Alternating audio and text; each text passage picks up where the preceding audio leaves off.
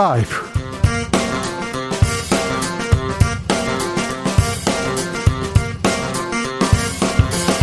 2022년 4월 19일 화요일입니다. 안녕하십니까. 주진우입니다.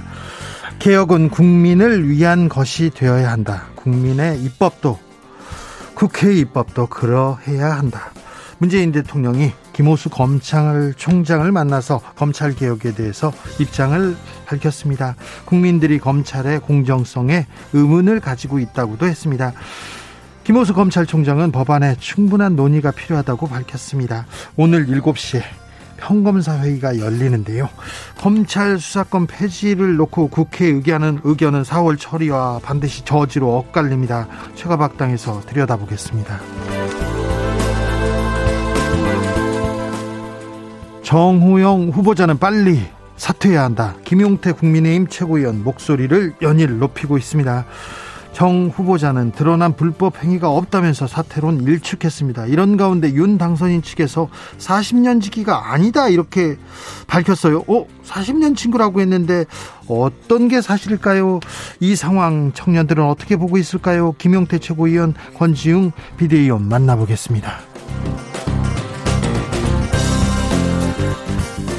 6일 지방선거의 최대 격전지는 단연 경기도입니다. 누가 경기 민심을 잡을 수 있을까요? 민주당에서는 김동연, 안민석, 염태영, 조정식 후보가 각축을 벌이고 있습니다. 국민의힘에서는 김은혜, 유승민, 유승민, 김은혜 치열한 접전을 벌이고 있습니다. 당내 경선은 내일로 다가왔습니다. 유승민 후보에게 어떻게 지금 흘러가고 있는지 직접 들어보겠습니다. 나비처럼 날아 벌처럼 쏜다. 여기는 주진우 라이브입니다.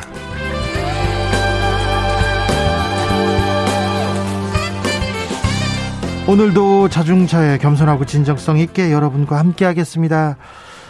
역사 속 오늘 4.19, 4.19 혁명이 있었던 날입니다. 문재인 대통령은 4.19 혁명은 국민이 나라의 주인이라는 사실을 증명했다고 얘기했습니다. 그렇죠. 민주주의가 싹을 틔운 그런 날이었습니다. 부마 민주항쟁, 5.18 민주화 운동, 6월 민주항쟁, 촛불혁명에 이르는 민주주의의 도화선이었다고도 얘기하셨습니다. 오늘 4.19 민주주의 정신에 입각해서 잘 보내고 계십니까? 여러분이 생각하는 민주주의는 뭡니까? 물어보겠습니다. 우리나라 민주주의 하루하루 발전하고 있습니까? 혹시 역행하지는 않겠지요? 네, 민주주의에 대한 여러분의 생각 들어보겠습니다. 민주주의는 이것이다. 이렇게 보내주시면요. 저희가 잘 담아서 크게 외치겠습니다. 샵9730 짧은 문자 50원, 긴 문자는 100원입니다. 콩으로 보내시면 무료입니다. 그럼 주진우 라이브 시작하겠습니다.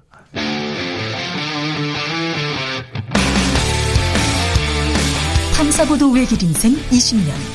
주 기자가 제일 싫어하는 것은? 이 세상에서 비리와 부리가 사라지는 그날까지. 오늘도 흔들림 없이 주진우 라이브와 함께.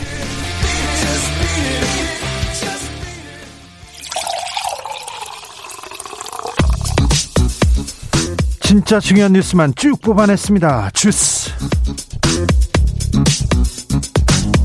정상근 기자 어서 오세요. 네, 안녕하십니까? 어제 문재인 대통령이 김호수 검찰총장을 만났습니다. 70여 분간 만났다고 하는데 김호수 검찰총장 인사권자의 뜻을 존중하겠다면서 사의를 철회했습니다. 오늘 김호수 총장은 국회로 갔습니다. 네, 어제 열린 법사위 법안 심사 소위가 오늘 재개됐는데요. 어, 이 자리에 김호수 검찰총장이 출석을 했습니다. 네. 어, 김호수 총장은 국회에 이 현행 제도 안착의 중요성 그리고 법률안 및 개정 절차 진행 후 위헌성 등을 언급하며 법사위원들을 설득했다라고 하는데요. 예. 앞서 김호수 총장은 대검찰청 출근길에서 대통령께서 70분을 할애해 검찰의 의견을 경청해 주신 것은 큰 의미가 있다라면서 이 말씀처럼 검찰의 의견을 질서 있게 표명하고 국회의 권한을 존중하면서 검찰 구성원을 대표해 국회에 직접 의견을 제출하도록 하겠다라고 밝힌 바 있습니다. 네. 아, 또한 검찰 수사의 공정성과 중립성 확보를 위한 특별법을 국회에서 제정하는 방법도 있다라면서 이 수사권자인 검찰총장과 고검장, 지검장 등을 국회에 출석시켜서 이 비공개를 전제로 현안 질의도 하고 답변도 듣는 등의 방법도 있다라고 말했습니다. 검사들이 국회를 직접 설득하겠다, 대화하겠다 이런 의지도 내놓습니다. 하지만 집단 행동 이어갑니다. 네, 검찰 중간 간부인 부장검사들이 내일 오후 7시 서울중앙지검 대강당에서 부장검사 대표회의를 엽니다. 오늘도 회의한다면서요? 네, 오늘은 일선 검찰청 평검사들이 참여하는 전국 평검사 대표회의가 잠시 후인 오후 7시 역시 같은 장소에서 열릴 예정입니다. 검찰의 그 주장 검찰이 목소리 내는 거 있을 수 있습니다. 하지만 권력 기관이 모여가지고 오늘은 평검사, 내일은 부장검사, 고검장 이렇게 지검장 다 모여가지고 집단 행동에 나서는 거는 권력기관이 집단 행동에 나서는 것은 단연코 단연코 반대하고 우려할 만한 일입니다. 비판의 목소리 조금 나와야 된다고 생각합니다. 저는 비판하고 있습니다. 검사들의 집단 행동은 말입니다. 국정원의 집단 행동, 경찰의 집단 행동 반대합니다. 검사도 마찬가지입니다. 당선인 쪽에서도 목소리를 냅니다. 네, 배현진 당선인 대변인은 오늘 오전 정례 브리핑에서 이 민주당이 추진 중인 검사 관련 법안에 대해 국회에서 뜨겁게 논의되는 만큼 윤석열 당선인도 차기 정부의 인수를 앞두고 지켜보고 있다라는 입장을 밝혔습니다. 지켜본다고요? 네, 배현진 대변인은 여야가 오로지 국민의 삶에 집중해서 지혜를 발휘했으면 좋겠다라면서 이 당선인은 차기 정부의 국정 운영을 안정적으로 출범하는 데 집중하고 있다라고 말했습니다. 이렇게 얘기하면서 인수위에서는 또 검수완박 즉각 중단을 촉구한다, 재차 촉구한다 이런 또 입장을 내기도 했었습니다. 음, 공수처 수사심의위원회를 개최한다고요? 네. 어, 고위공직자 범죄수사처가 이른바 고발사주 의혹 사건을 두고 공소심의위원회를 개최했습니다. 그러니까 기소를 할 건지 안 할 건지 이 위원회에다 물어보겠다는 건가요? 네, 이 사건과 관련해서 김웅 국민의힘 의원과 손준성 대구고검 인권보호관을 기소할지 여부를 판단하기 위한 것이라고 하고요. 어, 이 위원회는 공수처의 공소제기 여부를 심의하기 위한 기구로 어, 10명 이상의 위원으로 구성되어 있습니다. 예, 앞서 공수처는 손준성 검사를 상대로 세 차례 영장을 청구했으나 법원이 이를 모두 기각한 바 있습니다. 어, 이후 손준성 검사는 건강 상태 악화를 이유로 병원에 한 달간 장기 입원을 했었고요. 네.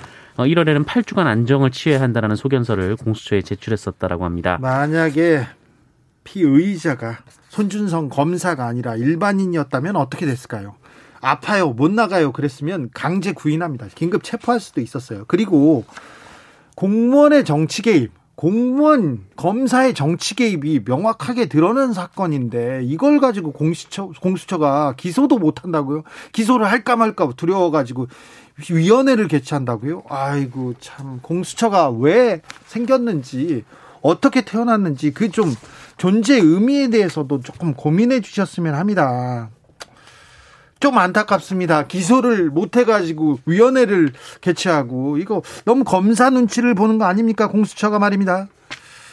네, 유감입니다. 정호영 복지부 장관 후보자 오늘도 억울하다 이런 입장 냈어요? 네, 정호영 후보자는 오늘 발표문까지 준비해서 기자들과 만나 입장을 밝혔습니다. 이 두 자녀의 경북대 의대 편입 논란과 관련해서는 네. 현재까지 단 하나의 의혹도 불법이거나 부당한 행위가 나타나지 않고 있다라면서 네. 필요한 경우 본인도 직접 조사를 받겠다라고 말했습니다. 또 교육부가 감사 검토를 하고 있다는 보도와 관련해서 적극 환영한다라고 했고요. 아들 변형 문제 관련해서는 국회에서 의료기관을 지정해주면 신속히 재검사를 받도록 하겠다라고 밝혔습니다. 억울하다, 불법은 없었다 얘기합니다. 그런데 새로운 의혹은 계속됩니다.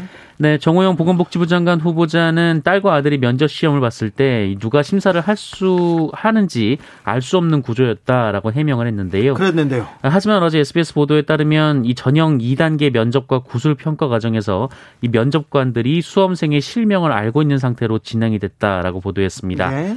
아, 당시 편입학 과정을 확인한 이 경북대 관계자는 이 정호영 후보자 딸과 아들이 이 시험을 치른 2016년도와 2017년도 모두 응시생들의 성과 이름이 면접관들에게 미리 공개됐다라는 말을 했다고 합니다. 일단 이 부분 좀 해명하셔야 될 것 같아요. 그런데요, 오늘 당선인 측에서 정호영 후보자하고 40년 지기 아니다 이런 입장 냈더라고요. 네, 배현진 당선인 대변인은 정호영 후보자와 윤석열 당선인이 40년 지기로 알려진 것에 대해서 잘못 알려진 사실이라는 말을 했습니다. 어, 이를 두고 당선인이 선을 그었다는 해석도 있지만 뭐 그것보다는 정호영 후보자에 대한 지명과 어, 의혹 방어가 어, 윤석열 당선인과의 오랜 친분에 따른 차원이 아니다라는 해석으로 보이는데요. 아니요. 친구를 친구라고 부르지 홍길동입니까? 근데 뭐 40년직이라고 얘기한 거는 정호영 후보자 본인 아니었어요? 정호영 후보자는 지난 3월 영남일보와의 인터뷰에서 윤석열 당선인에 대해 40년간 한결같은 친구라고 밝힌 바 있습니다. 네. 어, 정호영 후보자는 윤석열 당선자가 어릴 적 어릴 적부터 식사라도 할 때면 늘 먼저 계산을 하려 했다라면서 이 초임 검사 시절 공무원 봉급을 받아가면서도 주변에는 아낌없이 베풀던 모습이 아직도 기억난다라는 말을 한 바 있습니다. 그런데 뭐 잘못 알려졌다. 40년직이 아니라 네. 30년 직이랍니까? 그럼? 어, 그건 잘 모르겠습니다. 네. 네. 한덕수 국무총리 후보자 오, 땅을 팔아서 50억 원의 차익을 얻었다고요? 네, 노컷뉴스는 한덕수 후보자 처가가 보유해온 이 청계천 일대 토지를 지난 2007년 한 시행사가 주변 시세보다 높은 가격에 매입했다면서 이 정부 고위직을 거친 한덕수 후보자가 일종의 특혜를 받았다라는 의혹을 제기했습니다. 네. 어, 이 과정에서 50억 원의 차익을 본 것으로 전해졌는데요. 어, 이에 대해 오늘 한덕수 후보자는 이것은 2007년 청문회 때도 나왔던 이야기라면서 어, 모든 세금을 완벽하게 납부했다라고 주장했습니다. 아무튼 50억 원의 차익을 보시긴 했네요. 권영세 통일부 장관 후보자 아 여기는 또 200억 원대 뭐 수익을 얻었다고요? 네, 권영세 통일부 장관 후보자는 지난 2013년에서 2015년 주중대사로 재직하던 당시 자신의 형제가 대주주이면서 또 운영하기도 했던 법인이 이 중국 커피 사업을 포기하는 과정에서 약 200억 원의 200억 원을 받았다라는 의혹이 제기가 됐습니다. 네. 이 권영세 후보자 형제들이 TNPI라는 회사를 운영해서 이 커피빈 프랜차이즈 중국 사업권을 따냈는데 네. 어, 이후 커피빈 본사가 다른 회사로 넘어가면서 어, 계약이 해지가 됐고 그 대가로 212억 원을 받았다라는 겁니다. 네. 어, 이것을 지분대로 나누면 권영세 후보자 형제들은 160억 원 정도를 받았을 것으로 추정이 되는데요. 어, 정작 이들의 투자금은 17억 원 정도였던 것으로 전해지고 있습니다. 어, 그리고 합의금을 중국에서 협상하던 시기에 이 권영세 후보자가 주중 대사로 재직했다라는 것이 이 노컷 뉴스 보도의 요지입니다. 여기는 200억 원대, 한덕수 후보자는 땅을 팔아서 50억 원대 차이, 또 집은 3억 원대 샀는데 100억 원대가 되고 뭐 100억, 200억 이렇게 나오네요. 이상민 행안부 장관 후보자는 아들 취업 얘기가 나왔어요. 네, 윤석열 당선인의 후배인 이상민 행정안전부 장관 후보자는 지난 2019년부터 반도체 소재 개발 회사인 ENF 테크놀로지의 사회 이사를 맡고 있는데요. 후보자의 20대 아들이 이 ENF 테크놀로지의 최대 주주사 어, 그리고 이 회사의 대주주 회사 어, 여기에 채용된 것으로 알려졌습니다. 네. 어, 이상민 후보자 측은 아들이 근무하고 있는 것은 사실이지만 특혜는 없었다라고 해명했습니다. 홍준표 후보를 견제하기 위한 반홍연대 무산된 모양입니다. 네, 어제 국민의힘 후보로 대구시장 경선에 출마한 김재원 전 최고위원과 유영아 변호사가 후보 단일화를 위한 만남을 가졌다라고 합니다. 네. 어, 그리고 오늘 김재원 전 최고위원이 관련해 입장을 밝혔는데요. 어, 두 사람이 만나긴 했지만 단일화 협상은 결렬된 것으로 알려졌습니다. 김재현 전 최고위원은 어제 저녁 유영아 변호사의 연락을 받고 만났으나 유영아 변호사는 경선 룰에는 아무 관심이 없고 일방적으로 후보 사퇴만 요구했다라면서 이 마주보고 달리는 열차에서 어, 본인은 몸이 묶여 있고 어 김재원 후보는 이 자유로운 입장이니 내려달라라는 이해할 수 없는 얘기를 했다라고 주장했습니다. 또 유영아 변호사가 대구시장 선거보다는 홍준표 후보 지역구 보궐선거 출마를 노린다는 느낌을 받았다라고 주장하기도 했습니다. 아 그래요? 유영아 변호사는 뭐라고 합니까? 유영아 변호사는 김재원 전 최고위원을 만나서 이야기를 나누려고 했는데 이 김재원 전 최고위원이 어, 그런 얘기 하지 말고 본인이 제시한 단일화 내용에 대해 어떻게 생각하는지만 얘기해 달라라고 했다라면서 어, 그럴 것 같으면 무슨 더 얘기를 할 수 있겠냐라고 말했습니다. 자 유영아 변호사는 음, 박근혜 전 대통령의 최근에 측근이죠. 네. 네.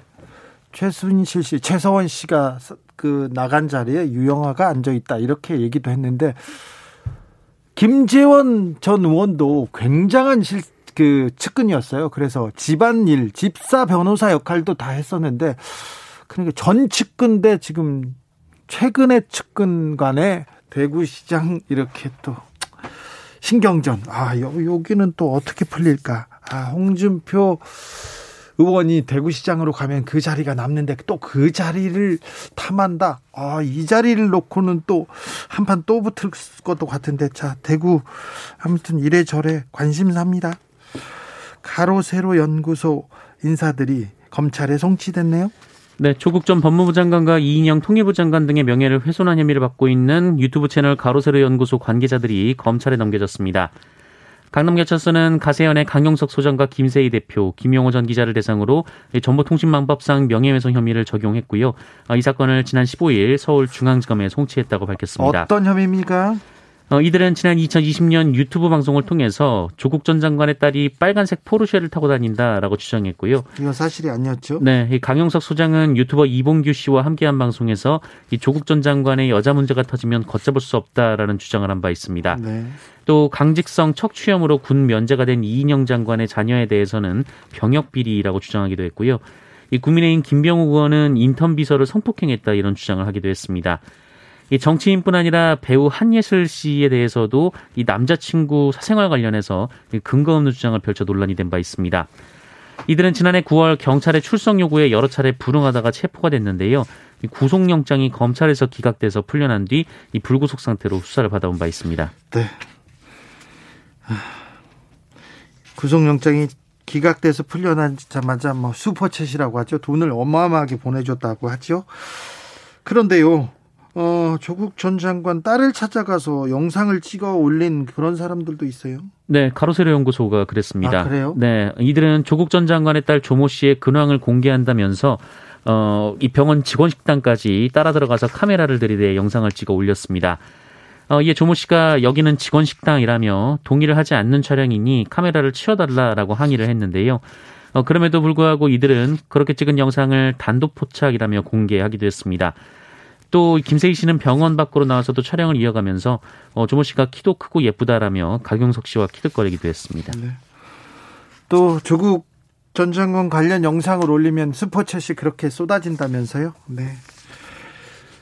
돈 돈이 그렇게 쏟아진다고 하는데 이런 영상을 올리면는데 돈을 보내면 이걸 동조한다는 거 아닙니까? 응원하고 더 잘해라 이렇게 보내는 거 아닙니까? 좀 생각을 조금 더 해주셨으면 합니다. 그리고 조국 전 장관에 대한 의혹이나 뭐 얘기를 하는 것까지는 그런데요. 또 자녀들의 문제까지 이렇게 나서는 게 맞는지 강용석 씨가 2012년 4월 총선에 나섰어요. 그때 4살 배기 아, 아들을 이렇게 저기 아들 점퍼에 아빠를 부탁해요 이렇게 붙이고 선거운동에 이렇게 나선 경우가 있었습니다. 그때 선관위에서 경고를 받기도 했었는데 자녀 문제를 이렇게 아, 유튜브에 만들고 유튜브 영상으로 만들고 키득거리고 그걸로 또 돈을 벌고 참 어디까지 가야 되는 건지 좀 굉장히 유감스럽습니다. 노정희 선관위원장 사퇴했네요. 네, 노정희 중앙선거관리위원장은 어제 지난 대선 사전투표 부실관리 사태에 관련해서 사의를 표명했습니다. 네. 노정희 위원장은 사전투표 관리에 책임을 통감한다라고 했고요.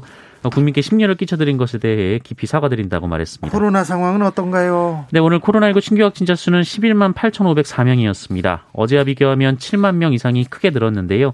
이 주말 검사 건수 감소 영향에서 벗어나면서 다시 확진자가 크게 늘어난 것으로 보입니다만 네. 지난주 화요일에 발표된 확진자 수와 비교하면 10만 명 가까이 크게 줄었습니다. 그래도 수요일까지는 또 지켜보자고요. 네, 위중증 환자 최근 감소 추세인데요. 오늘은 네. 834명으로 어제보다 16명 줄면서 사흘 연속 800명대를 기록했고요. 네. 사망자는 130명으로 이틀 연속 100명대였습니다. 30대 노동자가 또 목숨을 잃었습니다. 네, 그젯밤 8시 40분쯤 경기도 평택시에 소재한 메일 유업 공장에서 30대 노동자 최모 씨가 상자를 옮기는 컨베이어 벨트에 끼이는 사고가 있었습니다. 어, 구급대가 출동했을 때는 이미 호흡과 맥박이 멈춘 상태였고 결국 고인은 사망했습니다. 어, 공장 밖에서 컨베이어 벨트에 상자를 올려서 공장 안으로 들어가게 해주는 기계가 고장나서 이 컨베이어 벨트에 상자가 들어오지 않자 어, 고인이 이를 확인하러 기계에 다가갔다가 사고를 당한 것으로 알려졌습니다. 어, 고인은 2017년부터 매일유업에서 정규직으로 일해왔는데요. 어, 고장이 난 기계와는 관계없는 포장 업무를 맡아왔습니다. 네, 네. 하지만 현장에서는 평소에 기계가 고장이 날 때마다 어, 전담 인원이 붙는 게 아니라 이 다른 업무를 하는 직원이 점검을 해왔다라는 증언이 나왔습니다. 아, 게다가 고장난 기계 근처에는 위급 상황을 알릴 비상 버튼이 없었고요. 기계가 오작동을 했을 때 긴급하게 멈출 수 있는 정지 버튼도 자물쇠에 채워져 있었다라고 합니다. 아, 사고 직후 이 공장에는 작업 중지 명령이 내려졌고요. 고용노동부는 사업주를 상대로 안전상 의무를 다했는지 조사하고 있습니다. 안전상 의무를 다했는지 조사를 철저히 해야 될 것 같습니다. 주스 정상근 기자와 함께했습니다. 감사합니다. 고맙습니다. 이종영님께서 저는 검찰 수사권 폐지 법안 졸속 추진 반대합니다. 이렇게 얘기합니다. 네. 반대하실 수 있습니다. 그리고 또 국민들은 이런, 이런 의견 마음껏 내셔도 됩니다. 국민들끼리는 집단적으로 다 해도 됩니다. 그런데 권력기관, 그러니까 이 권력을 가지고 있는 그 검사들이 모여서 얘기하는 거에 대한 반대를 얘기한 거였습니다. 찬성하든 반대하든 그 여러분의 의견은 뭐 제가 존중합니다. 네. 옳습니다. 여러분의 의견은. 하지만, 네. 그렇습니다. 그리고 민주당도, 민주당도 더 많이 더 많이 좀 설득을 위해서 국민들이 왜 지금이지 이렇게 생각하는 분들이 있다는 것도 알고 좀 설득에 나서 주십시오. 그리고 검찰이 지금 국회에 가서 설득하고 얘기한다니까 또 그것도 지켜보자고요. 아, 민주주의에 대한 여러분의 열망 그리고 여러분의 의견 계속 보내주시고 계십니다. CYJ님께서 제가 사랑하는 민주주의란 남을 배려하고 이해해주면서 서로 서로 아끼며 사는 게 민주주의 아닐까요? 얘기합니다. 남을 배려하고 이해해주고 서로 서로 아끼고 민주주의 민주주의가 사랑을 닮았습니다. 아우 그 아름다운 민주주의네요.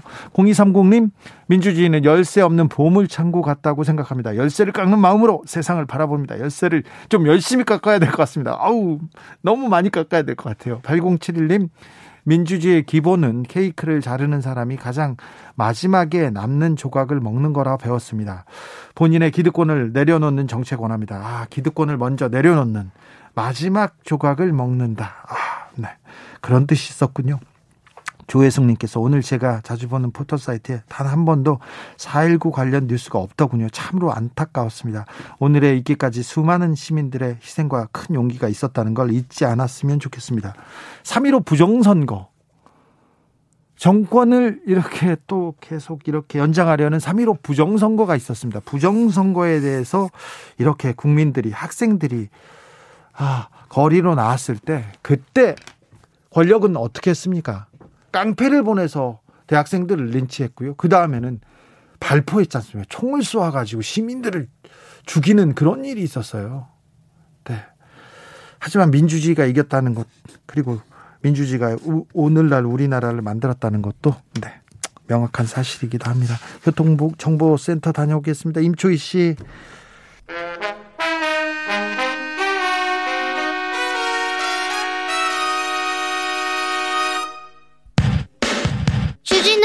돌발 퀴즈. 오늘의 돌발 퀴즈는 객관식으로 준비했습니다. 문제를 잘 듣고 보기와 정답을 정확히 적어 보내주세요. 러시아의 우크라이나 침공에 따른 여파로 이것 가격이 9년 만에 최고치를 기록했습니다. 주요 곡물 생산 및 수출국인 러시아와 우크라이나가 전쟁으로 수급의 차질을 빚게 되면서 이것 가격이 수직으로 상승하기 시작했는데요. 밀표와 함께 세계 3대 식량 작물 중 하나로 노란색 나달이 박혀있고 수염으로 차도 끓여 먹는. 이것은 무엇일까요? 1번 서리태 2번 옥수수. 다시 들려드릴게요. 1번 서리태 2번 옥수수. 샵9730 짧은 문자 50원 긴 문자는 100원입니다. 지금부터 정답 보내주시는 분들 중 추첨을 통해 햄버거 쿠폰 드리겠습니다. 주진우 라이브 돌발 퀴즈 내일 또 만나요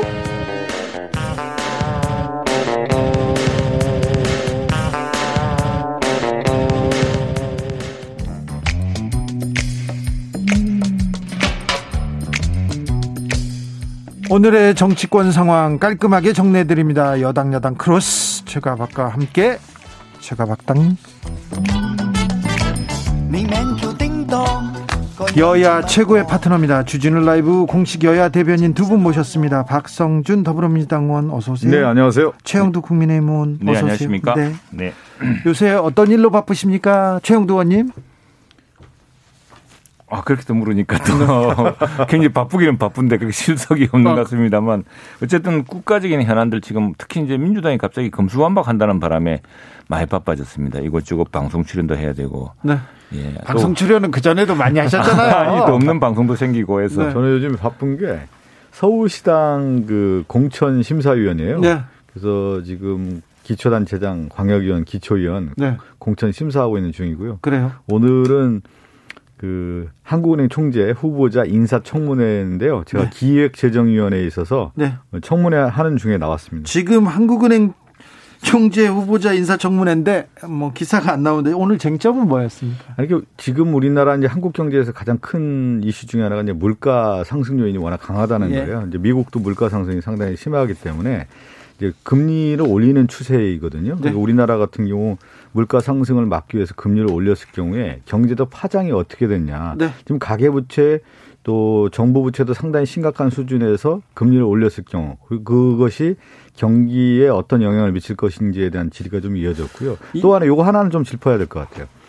이렇게 이제 돈도 많이 풀리고 물가 상승 요인이 많은데 또 원자재 가격도 상승하는데 그 와중에 지금 윤석열 당선인이 50조라는 추경을 편성해서 어, 초기에 이제 집행했을 경우에 물가 상승에 또 어떻게 보면 이제 악순환의 고리가 될 가능성도 있기 때문에 그런 경우는 어떻게 하겠냐라고 하는 것이 주 질의 내용이었습니다. 정책 일변도였군요. 그렇죠. 정책 네. 일변도였고 아마 오늘 청문 보고서는 채택될 겁니다. 인사청문회 시즌으로 넘어갑니다. 다음 주부터 청문회 시작되죠? 네, 그렇습니다.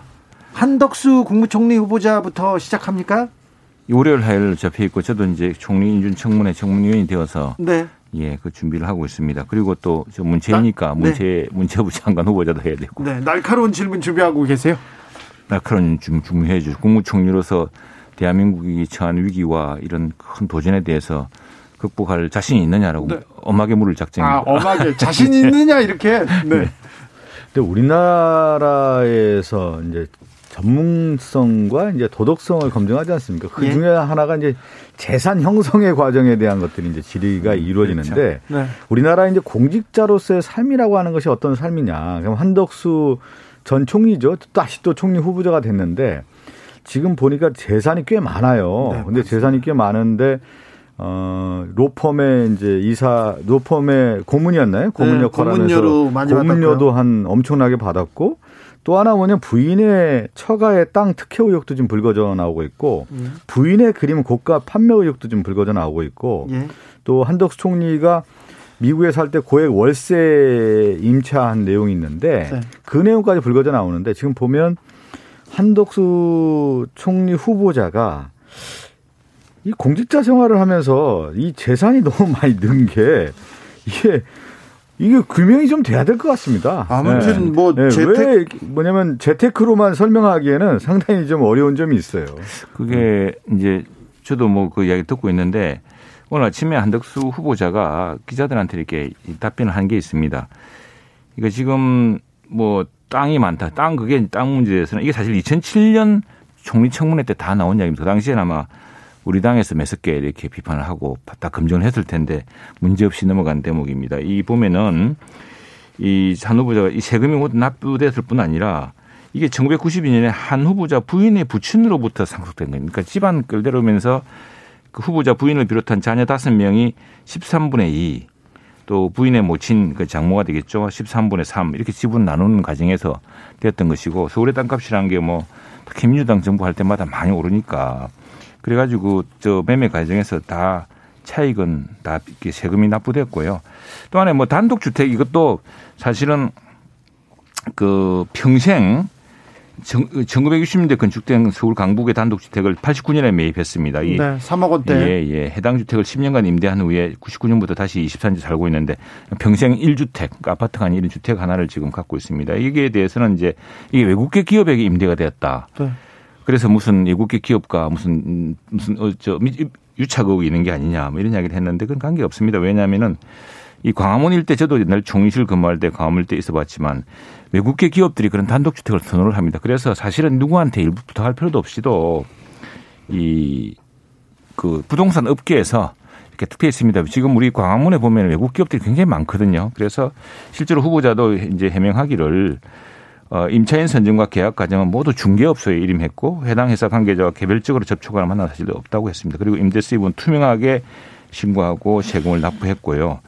다만 이 부동산 업자의 근유에 따라 임차인의 제한을 수용했을 뿐이지 어떠한 부당한 이익도 취한 적이 없고 또 89년부터 99년 사이에는 상공부 중소기업 국장, 최의원님, 제가 청와대 경제비서관 직책이어서 외국이랑 관계도 없는데 사실은 아니. 근데 그걸 떠나서 이 아마 민주당 쪽에서도 광화문 쪽에 집이 있는 분들 들어 있습니다. 보면은 아니, 이 외국 수요가 참 많습니다. 꼭 드려야 되는 게 보통 이제 공직자가 떠나서 보통 경제 영위를 하는 경우에는 돈을 벌려고 노력을 하죠. 그러면 다시 공직자로 돌아오면 안 돼요. 왜 그러냐면 이해 충돌 요소가 너무 많아요. 지금 한 예로 지금 들은 거 보면 그리고 부인도 공직자의 부인 아니었습니까? 왜 그림을 효성그룹, 부영주택 이런 기업의 오너들한테 팝니까? 다 보면 명예회장한테 팔고 이런 거 보면 공직 생활을 다시 안 할까라고 생각한 것처럼 느껴진단 말이에요. 있는 거 보면 누가 그 자기 그림을 그것도 공직자였던 부인이 그 기업의 회장들한테 파, 팝니까? 이거는 공, 상당히 좀 그게 그, 그게 왜 드러나느냐 하면은 공직자의 자세가 아니라는 거예요. 제가 얘기는 그 얘기가 핵심이고 또, 하나, 또 하나는 음, 저도 좀 이야기 좀 아니 제가 워낙 좀 길게 하셨으니까 그 처가 땅도 2007년도에 보면 그 사업 시행자가 그 당시 가격으로 볼 때 청계천일 때 두 배 가격 샀다는 거 아니겠어요? 그러니까 다시 문제가 되는 거 아니겠습니까? 그래서 50억 차익을 누렸다고 자, 하는 건데 재산이 왜 이렇게 이게 이제 급속도로 증가하냐 그 이거예요. 이제 하나 공직자의 삶이라는 것은 경제적 삶과는 좀 다른 거 아니겠습니까? 그러니까 이게 이제 처가로부터 물려받은 것도 있을 테고 뭐 그런 걸 텐데 그리고 어, 또 하나는 이제 이런 사실들이 왜 낱낱이 드러나냐면 세금 납부를 했기 때문에 낱낱이 드러나는 겁니다. 그래서 이 세금 납부를 통해서 그것이 정당한 세금을 했네. 우리 주로 문제되는 것은 네. 그 정당한 세금을 안 내고 뭐 네. 이랬다든가 이런 게 문제 안 되겠습니까? 알겠습니다. 박성준 의원님 네. 매섭게 몰아붙이는데 부러워서 그런 거 아닙니까? 아니 그 그렇지는 않아요. 왜 그러냐면 우리가 이제 공적인 삶과 사적인 삶에 있어서 그, 그걸 좀 구분할 필요가 있는데 뭐 공직자를 떠났을 경우에 맞아요. 경제적인 어떤 삶을 위해서 돈을 벌고 이런 건 뭐 충분히 하는데 그랬을 경우에는 거기서 끝나는 것이지 다시 그 돈을 벌고 다시 또 공직자로 와가지고 그 삶이 그왜 그러면 그 당시에 이 사람들과 관계가 대부분 이해 충돌 당 요소가 많아요. 그래서 그렇죠. 그걸 좀 끊어줄 필요가 그래서, 있는 것이죠. 그래서 네. 저는 이제 왜그 음. 다시 돌아왔느냐를 물어볼 참입니다. 네. 네. 어, 좋습니다. 물어 꼭, 꼭 질의해 주세요. 왜 네. 돌아옵니까? 아, 그리고 예. 공직자로서 영향력이 없다면 그리고 공직자로 예. 돌아올 생각이 없었다면 그렇게 그림을 비싸게 사줬을까? 요 절대 아니, 아니 그렇죠. 그렇지는 않죠. 네. 그 그림도 이분이 저 부인도 서울대 미대 나오시고 오랫동안 그림 하신다는데 공직을 있는 바람에 작품 활동을 했는데 작품을 이제 그 매매할 기회가 없었던 것이고 그리고 또 세금을 다 세금도 거의 절반쯤 냅니다. 그 비싸게 냅니다. 알겠습니다. 그리고 또 하나 또 하나 또 문제. 아까 왜왜왜 왜 그냥 사실 오셨습니까? 네 물어볼 참입니다. 네. 그왜 그러냐니까 지금 사실은 우리가 잊고 있는데 이 정권 교체이기 때문에 잊고 있는데 퍼펙트 스톰이 몰려오고 있다 그럽니다. 물가 지금 뛰고 그렇죠. 있죠. 예. 예. 자원 심각합니다. 예. 그걸 헤쳐나갈 능력이 있느냐 이걸 내 엄중히 따르지 못. 알겠습니다. 예. 그리고 아, 자 저희들이 예. 저희들 주라 청취자들이 다 모여가지고 최영도 의원님이 어떤 질문을 하는지 막 응원하고 이 질문도 해주세요 이렇게 그렇게, 그렇게 하겠습니다. 다 따져 묻겠습니다. 네, 그왜 돌아온 오셨냐고 꼭 중요한 질문입니다. 네. 왜그 제안을 받아들였냐고 네. 물어보겠습니다. 조성빈 님께서 자본주의 국가에서 재산 많은 게 흠은 아니지만 어떠한 경로로 재산 축적했는지 그렇습니다. 그럼요. 공직적으로 예. 따져야 됩니다. 예. 네, 인신 공격 말고 팩트에 대한 송곡 검증 그렇습니다. 여야 의원님들 예. 부탁드립니다. 최영도 의원님 일단 네 보내겠습니다. 우리 주라 특파원으로 보내겠습니다. 야 기대됩니다. 그런데 지금 한덕수 총리 후보자가 문제가 아닙니다. 그렇죠. 네. 지금 정호영 보건복지부 장관 후보자 의혹 때문에 나머지는 다 지금 뒤에 좀 어, 뒤에 아, 보이지 않아요. 자, 정호영 장관 후보자 뭐가 문제입니까? 저는 그 우리 사회에서 가장 큰 이슈가 뭐냐면 전 국민 이슈라는 게 있어요. 전 국민 모든 국민에 해당되는 게 뭐냐면 입시 비리 문제예요. 교육 교육 문제. 그래도 네. 교육 중에서 입시 문제입니다. 네. 또 하나가 뭐냐면 병역 병역 문제고 그다음에 부동산 문제인데 지금 이 정호영 보건복지부 장관은 어쨌든 법적인 영역을 떠나서 지금까지 나온 내용을 보면 국민적 시선으로 볼 때 비리 의혹의 당사자다. 그러니까 예를 들면 어, 경북대 병원 부원장 원장 할 때 그 아들 딸들이 어쨌든 편입학으로 들어오지 않습니까? 네. 그 부분이 이제 명확하지 않다라고 하는 의혹 제기가 있는 거고 또 아들에 대한 병역 문제도 병원장 있을 때 그런 문제가 있었던 거 아니겠습니까? 그런데 불법은 없었다. 나 아, 그거는 아니다. 제가 볼때 그러면 불법이 없다라고 하면은 지금 검사들이 지금 얘기한 것처럼 다 수사 대상이 되는 거예요. 이 문제를 다 수사해야 되는 거 아니겠습니까? 만약에 고발이 이어지지 않겠어요. 추후에 시민단체가 어떤 그럼 다 조사를 해야 되는 것이죠. 최영도 의원님. 예. 예, 이 참 뜻밖의 사실이 드러나서 뭐 아마 당혹스러운데 네. 이분 원래 발탁한 것은 무슨 후보 당선인도 이제 부인했지만 무슨 이 개인적 인연 때문이 아니었습니다. 우리가 아시다시피 2000, 2000년 2020년에 이 대구가 완전히 그 코로나 19에 직격탄을 맞았습니다. 그래서 당시에 민주당 당 지도부에서는 대구를 봉쇄해야 된다 그랬다가 막 또 큰 사단이 나서 사과하고 한 일이 있었는데 예? 그 시기에 이 경북대 병원장이었지 않습니까? 그 경북대 병원장으로서 그 이제 진료센터를 만들고 해서 대구가 다시 일상으로 돌아오는데 그 기여를 했고 그래서 지금 우리가 팬데믹이 이제 끝나가는 엔데믹 시대라고 그러지만 다시 재발할 수도 있고 이 경험을 온전해서 다시는 이렇게 큰 위기에 직면하지 않도록 그 위기를 슬기롭게 넘기도록 하는 게 중요하다고 생각해서 이제 이분을 발탁하신 것 같은데 근데 뭐 국민들이 잣대가 워낙 엄중합니다. 그리고 그렇죠. 또 하나는 예 이제 그래서 어 우리가 이제 그 교과서가 생겼어요. 조국 그렇죠. 사건 저 사태 때 쭉 이게 그래서 그 항목을 딱 체크 비교를 해보면은 조국의 사태 예, 정무 적부한지가 이제 드러나겠죠. 청문회까지 한다 그랬고 청문회에서는 나나식을 밝힐 수 있을 테니까 그렇고요. 또 하나는 네. 이분이 이제 지금 결별 주장하면서 교육부 조사 그리고 그 다 조사를 자체를 했습니다. 네. 그래서 그 다 진실은 다 밝힐 거라고 생각합니다. 최영도님, 네. 아, 이 정도 의혹이 나서 나왔으면 검찰이 수사해야 되는 거 아닙니까? 그 검찰이 수사를 막 하는 건 아니죠. 근데 무슨 고발이 있거나 고발이 이어질 예, 것 같아요. 저는 보니까. 예, 그런데 이제 뭐냐면 가장 중요한 건 뭐냐면 이런 걸 인지 수사할 수는 없죠. 당시 조국 사태 때도 아니, 그렇게 인지한 건 아닙니다. 예. 저는 예. 그 지난번 방송에도 최영대 의원님과 얘기할 때 지금 윤석열 당선인과 그 인수위에서 인선하지 않습니까? 그럼 네. 기준이 도대체 뭐냐예요. 그러면 능력이라고 하는 거와 또 공정성에 대한 부분을 계속 강조를 해왔는데 능력이 있느냐의 부분도 저는 문제가 있다라는 생각이 들어요. 지금 시대에 윤석열 당선인 연금 개혁이라든가 그런 얘기들 많이 하지 않았습니까? 네. 보건복지부와 관련된 개혁 작업들이 많고 해야 될 당사자가 누구냐에 대한 얘기들이 나오는데 거기에 맞지 않는 인사라고 하는 것이 있었고요. 또 하나가 뭐냐면 공정성에 대한 얘기도 또 있는 것 중에 하나가 지금 인선 기준에 보면은 어, 대통령 당선인과 가까운 사람이에요. 뭐 학교 학 학교를 같이 다녔다. 뭐 어렸을 때 친구였다든가. 40년 40년 지기. 아니 그게 아니라니까. 아니 아니라고 또 얘기를 했는데 자꾸 그, 그 기준이 좀 나. 기정사실 전문성도 대구가 살았던 그 코로나 19 사태 뭐 굉장히 위급한 사태를 극복하는 현장에 있었다는 아니, 것이 발탁 제가 조금 마무리를 하면 그러니까 예.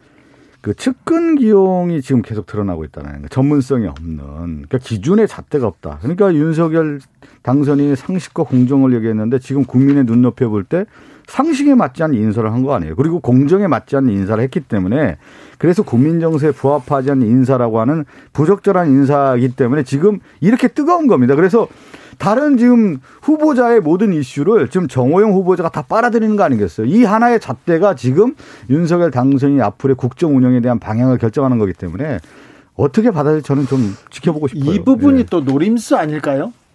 하나 다 해서 다른 분을 통과시킨다는 전략이에요? 네, 그것도 작전일 수 있잖아요. 그렇지는 않겠죠. 예. 네. 네. 자, 다음 얘기로 넘어가겠습니다. 정의당에서는 일단 데스노트에 교육부 김인철, 법무부 한동훈, 보건복지부 정호영, 여성가족부 김현숙 네 사람의 이름을 올려놓았습니다. 네. 아, 이번에도 정의당의 데스노트가 통할지는 뭐 지켜보겠습니다.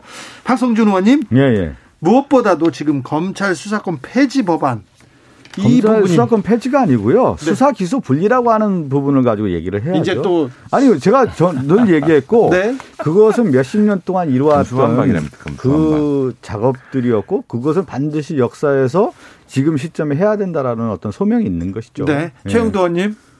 그래서 좀 이제 지나쳐도 너무 지나쳤다 생각이 듭니다. 민주당도 조금 아차 싶은 생각이 들어서 이제 말씀을 조금 바꾸시는데 이 검수완박이라고 외쳤던 사람들이 바로 민주당 아닙니까? 그게 이제 기소와 수사를 분리하고 기소와 수, 검찰은 기소를 주로 담당하고 경찰은 수사를 주로 담당하는 네. 것이지 그 기수, 어, 수사는 아 기소를 전제로 하는 수사는 겁니다. 최영도님, 네네. 사회부 기자 했죠. 하셨죠. 법조기도 했고 법조 기자 몇 년에 하셨어요?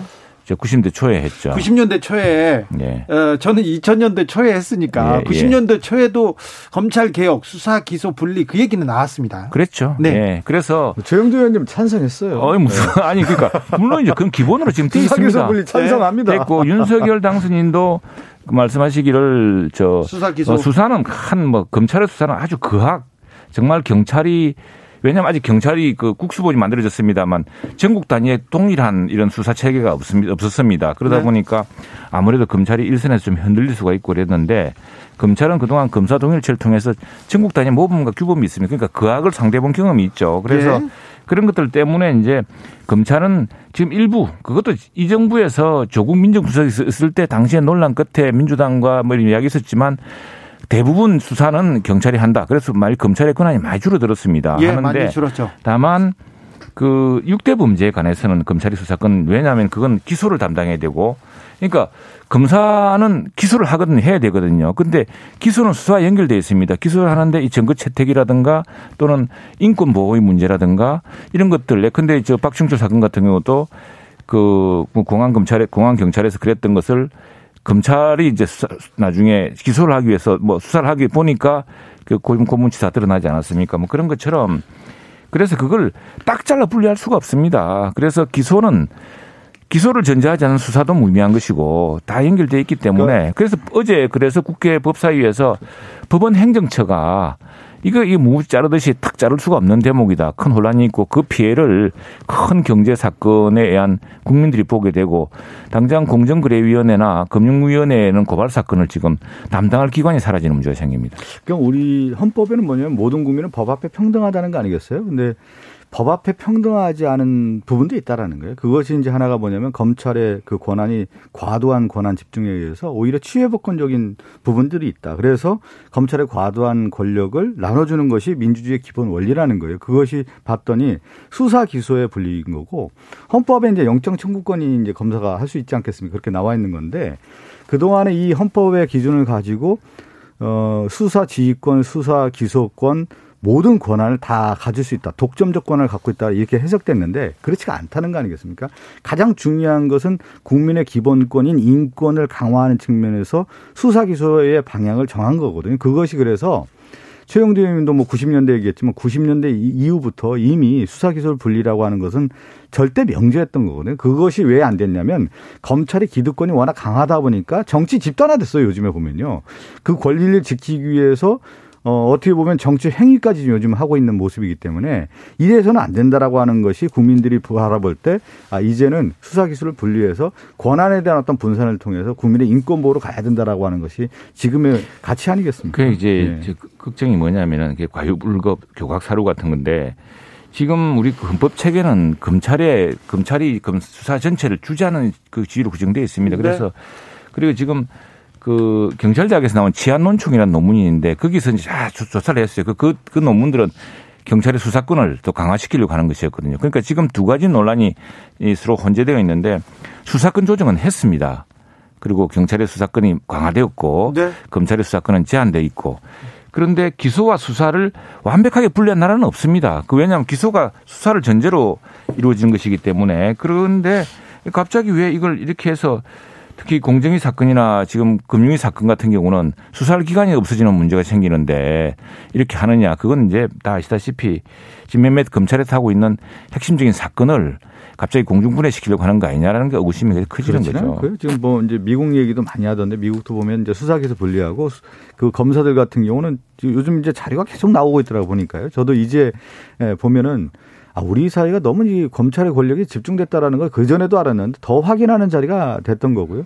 수사관들이 없습니다. 미국의 검사 밑에는. 근데 우리나라는 검사들이 다 수사관을 두고 수사를 다 하고 있지 않습니까? 경찰, 그런 것들이 받고 하죠. 예. 그러니까 그런 것들이 이제 이제는 제도적으로 이제 분리를 해야 되는 거고요. 그런데 지금 미국 영화 보시면은 그러니까 견 제받지 않는 권력이 있어서는 안 된다는 기본의 민주주의 원리에 그, 그 대목인데 한마디만 더그 대목에서 그래서 지금 일부는 경찰로 수사 사건을 다 주면은 그럼 경찰은 누가 않죠. 견제하느냐는 문제가 있고 또 하나 미국 검찰 자꾸 이야기하는데 미국 영화 보면은 DA, DA가 나옵니다. 그 District Attorney라고 그래가지고 수사받을 단계, 경찰이 수사하는 단계에서 모두 검사를 의식해서 DA한테 보고했느냐, DA랑 뭐 이야기 협의했느냐 이 이야기가 나오거든요. 그래서 그게 우리 현실이 미국과 다르, 미국이 그 지금 민주당이 주장하듯이 그렇지 않다 이 말씀입니다. 검찰 얘기는 여기까지 하고요. 지방선거로 가보겠습니다. 이거 좀 많아서요. 물어볼게요. 네. 자, 민주당 서울 어떻게 합니까? 지금 아직 결론은 안 난 것 같고요. 아직도 안 났습니까? 네, 결론 이제 서울을 이제 전략 선거구로 했는데 그만큼 우리 선거가 이제 두 가지 해석이 가능한 것 같아요. 어렵다라고 하는 전제가 있는 거고, 그 좋은 후보를 찾아야 된다라고 하는 부분이 있는 건데, 이 두 가지를 만족시킬 수 있는 후보를 아직 못 찾고 있는 것은 분명한 것 같습니다. 그렇지만 상황은 좀 괜찮아지는 상황으로 가는 것 같아요. 뭐냐면 상황이 나아진다고요? 어떤 면에서 지금 그 얘기를 하냐면 서울의 안에 보면 정당 지도가 있는데 어, 조금 좋아졌어요, 민주당이. 정당 지지율 보고. 그 대선 즈음에의 정당 지지율을 국민의힘과 이 민주당을 비교해보면 우리 민주당이 훨씬 뒤쳐졌는데 지금 이제 회복이 된 모습을 좀 갖고 있기 때문에. 네. 어, 그리고 자, 지난해 사칠 보궐선거와 이번 대선에서 보면 차이가 많이 좁혀졌단 말이죠. 네. 그런 가운데 뭐, 뭐가 있냐면 정당 지지율이 좀 많이 좁혀졌다라는 것은 그만큼 우리가 좋은 후보가 있다고 하면 한번 해볼 만하다. 좋은 후보가 있다면요. 네, 그래서 좋은 후보를 좀 찾고 있고요. 결국은 저는 아니 아니 저는 결국 그거라고 봐요. 어떤 후보가 되든 현 시장과 내가 대결을 해서 이길 수 있다라는 자신감, 배짱. 네. 그 사람이 결국은 나가서 돌파하는 것이다. 그러니까 후보를 만들어주는 것이 아니라 후보가, 후보가 스스로 만들어서 이 어려운 형국을 타개할 수 있는 후보가 돼야 된다. 그런 후보가 나오면 저는 현 시장과 각을 세워서 충분히 경쟁해 볼 만하다 봅니다. 예, 뭐 서울이 워낙 전통적으로 민주당이 강한 지역이고 해서 지금 우리가 민주당 정부의 지난 5년간의 실패 때문에 그 반사 이익을 좀 보고 있습니다. 그래서 서울시장 선거는 서울은 역시 우리 대한민국의 수도인 만큼 그 정책 선거가 정말 과연 누가 더 국민들을 행복하게 할 것이냐, 이식값 문제를 누가 잡을 것이냐, 그리고 우리 서울의 경쟁력을 누가 높일 것이냐 이런 문제를 종합적으로 시민들이 판단하겠죠. 여기 뭐 정당의 그 지지 뭐 이거 가지고만 결정이 안 되는 지금 정당 지지율보다 우리 오세훈 시장 지지율이 아마 더 높은 걸 계속 나오고 있습니다. 네. 제가 이제 그 사, 지난해 사칠 보궐선거 이번 대선에서 가장 결정적 패배 요인을 보면 서울이거든요. 민주당이 서, 재보궐에서 16% 지고요. 네, 네. 대선에서는 5% 졌습니다. 어, 그렇게 졌는데 제가 알기로는 사칠 보궐선거에서 18%가 19% 차이 났습니다. 16% 아닌가요? 더, 더, 더 차이 났습니다. 근데 서울 인구 한 950만인데 서초, 강남, 송파가 인구 한 160만 정도 돼요. 근데 이 서초, 강남, 송파의 그 표 결집도가 워낙 높기 때문에 이 세 지역에서 지면은 실질적으로 선거가 되게 어려운 구도가 됐다라는 거예요. 근데 이 구도가 뭐냐면 부동산 이슈예요. 그래서 네. 지금 민주당의 차기 후보가 이 부동산 이슈를 끌고 갈 수 있는 후보가 나온다고 하면은 한번 할 수 있다. 그렇게 좀 생각합니다. 네. 네. 서울에서 선전하지 않으면 다른 어렵죠? 지역도 네. 어렵습니다. 뭐 네. 경기도니 인천이니 다 이게 맞물려 가는데요. 근데 국민의힘 경기도는 어떻게 돼갑니까? 어, 오늘 어 저 우리 누구죠 두 후보가 김은혜 유승민 예, 예, 유승민 두 후보가 어, 연합뉴스 TV에서 토론하는 걸 제가 오해 좀 봤습니다. 네. 아주 뭐 진지한 토론이었고 아주 흥행 측면에서는 굉장히 좀 불붙었다 생각이 듭니다. 그리고 국민들이 볼 때는 이 젊은 아마도 뭐 경기도 최초의 여성 도지사 아닐까요? 우리나라 도지사 중에 여지사, 여시장, 여지사가 없었죠. 아, 지금 김은혜. 예, 도 있고, 될 것이냐? 네. 아니면은. 기정사실하는 아니, 아니, 아니. 지금 흥미로운 요소다 이거죠. 다음에 우리 참 KDI 출신의 정책 통의자, 네. 우리 당에서 원내대표도 하시고 또 대선 후보, 경선 후보까지 하셨던 유승민 후보냐. 네. 뭐 굉장히 그 뜨거운 경쟁이 벌어지고 있고 국민들이 아니 두 분이 토론하는데 그 모습도 굉장히 진지하고 보통 우리 경선에서도 보면 얼굴 찡그리고 좀 사나운 장면이 있었는데 이분들 그 토론은 굉장히 진지하고 또 어떻게 보면 토론 화기 화기애애하다 생각이 들었습니다. 그 국민의힘을 이제 보는 관전평 중에 하나가 뭐냐면 대선 경선 과정에서 보면 홍준표, 윤석열 이 구도화에서 네. 당심과 민심이 괴리되는 현상들이 있었거든요. 네. 결국은 당 조직의 힘에 의해서 윤석열 당시 경선 후보가 본선 후보가 되지 않았습니까? 민심은 홍준표 후보를 지지를 했는데 네. 저도 요게 조금 그 경기도지사 선거에서 이 문제가 계속 불거질 거라고 보는데 결국 이번에 관전 포인트는 당심이 다시 민심을 어, 압도할 수 있겠느냐. 이게 이제 당시면은 제가 볼 때 지역위원장이나 모든 사람들이 지금 김은혜를 좀 후보를 돕고 있는 것 같아요. 지금 당심은 김은혜, 민심은 유승민이라고 봐도 뭐 무방하다. 왜 그러냐면 민심이라고 하는 것은 뭐냐면 당내에서도 겨, 특히 이제 경기도지사 같은 경우 역대 후보들을 보면은요. 그, 그 대통령, 그러니까 복심에 있는 사람이 되는 게 아니라 오히려 개혁적인 사람들이 미래를 준비하는 후보가 되는 경향이 강했단 말이죠. 그래서 그 경우에는 유승민 후보가 그 이미지에 부합하는 건데 윤심이라고 하는 부분을 가지고 과연 그 당 민심을 압도할 수 있겠느냐라고 음. 하는 것은 좀 봐야 되는 그렇죠. 그게 당, 변수예요. 당심과 민심이 조금은 이제 온도 차이겠지만 그게 다르지 않습니다. 그리고 어 저는 이제 경남이니까 경남지사 그 내일 한다고 저 링크가 왔다 문자가 네네. 왔더라고요. 그래서 이번에 이제 전자투표를 합니다. 당원 전체 전자투표를 하는데 이 경기도 지사 굉장히 당원이 많을 겁니다. 그래서 네. 그게 당원 당협 위원장이나 뭐 국회의원이나의 영향력보다는 네. 당원들의 판단 오늘 토론도 보고 정책도 보고 인물에 대한 생각도 하고 최영도 박성준이었습니다. 두 분 감사합니다. 네, 감사합니다. 저는 네. 6시 2부에 다시 오겠습니다.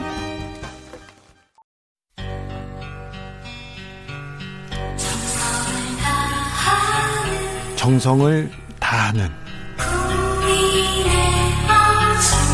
국민의 방송. KBS 주진우 라이브. 그냥 그렇다고요.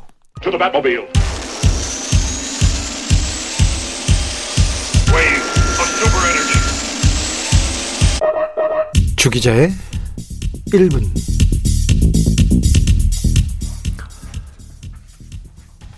싸움은 말리고 흥정은 붙이라는 속담이 있습니다. 그런데 우리 언론 싸움 붙이기 참 좋아합니다. 정말 좋아해요. 싸움이 붙으면 공정한 척 하면서 한쪽 편드는 거 더 좋아합니다. 주로 강자, 권력, 돈의 편에 서는 경향이 있습니다.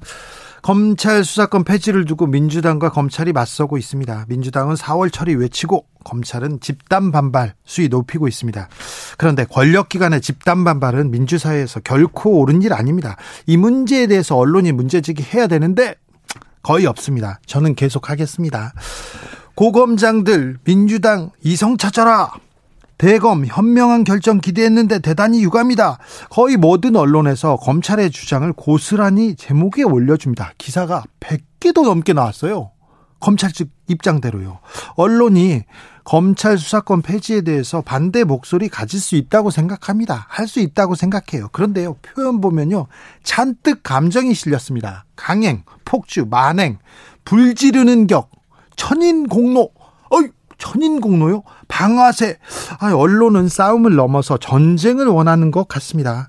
김호수 검찰총장이 사표를 던졌습니다. 그러자 아, 문재인 대통령은 반려했습니다. 어제 대통령과 검찰총장 회동이 있었는데요.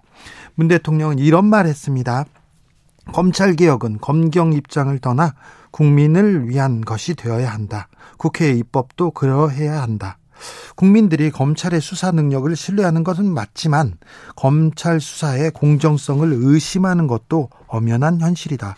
지극히 중립적이고 절제한 표현이라고 보이는데요. 그런데 언론은 이렇게 씁니다. 조선일보 신문 1면입니다. 검수완박 언급 없이 문재인 대통령의 무책임한 양비론. 검찰 향해서 노골적 비판했고 민주당에는 원론적 우려만 표명했다 이렇게 얘기했는데 그런가요? 문화일보는 더 나갑니다. 문 대통령이 검심에 기름을 부었다. 기름이요? 기름이 어디 있죠? 비판 아닌 비난입니다. 폭주에 침묵하는 문 방조범 아닌가? 방조범이라고요? 문재인 대통령이 헌법 수호 의지가 다소라도 있다면 분명한 입장을 밝힘으로써 법치 혼란을 막아야 한다. 정치적 공범이나 방조범을 자인하는 것과 같다. 이렇게 썼습니다. 또 한편에서 언론은 한동훈 법무부 장관 후보자 모델 포스다. 비주얼 깡패다. 스카프 어디 거다. 페피 정신이 떴다. 기사가 쏟아집니다. 언론에게 묻습니다. 너는 누구에게 한 번이라도 공정한 적이 있었느냐. 지금까지 주기자의 1분이었습니다.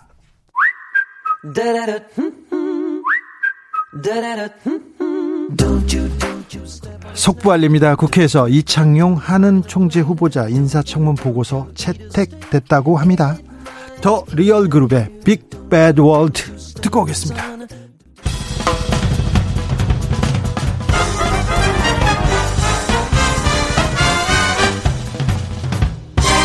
훅 인터뷰. 모두를 위한 모두를 향한 모두의 궁금증 훅 인터뷰 유승민 대 김은혜 국민의힘 경기지사 경선 내일로 다가왔습니다.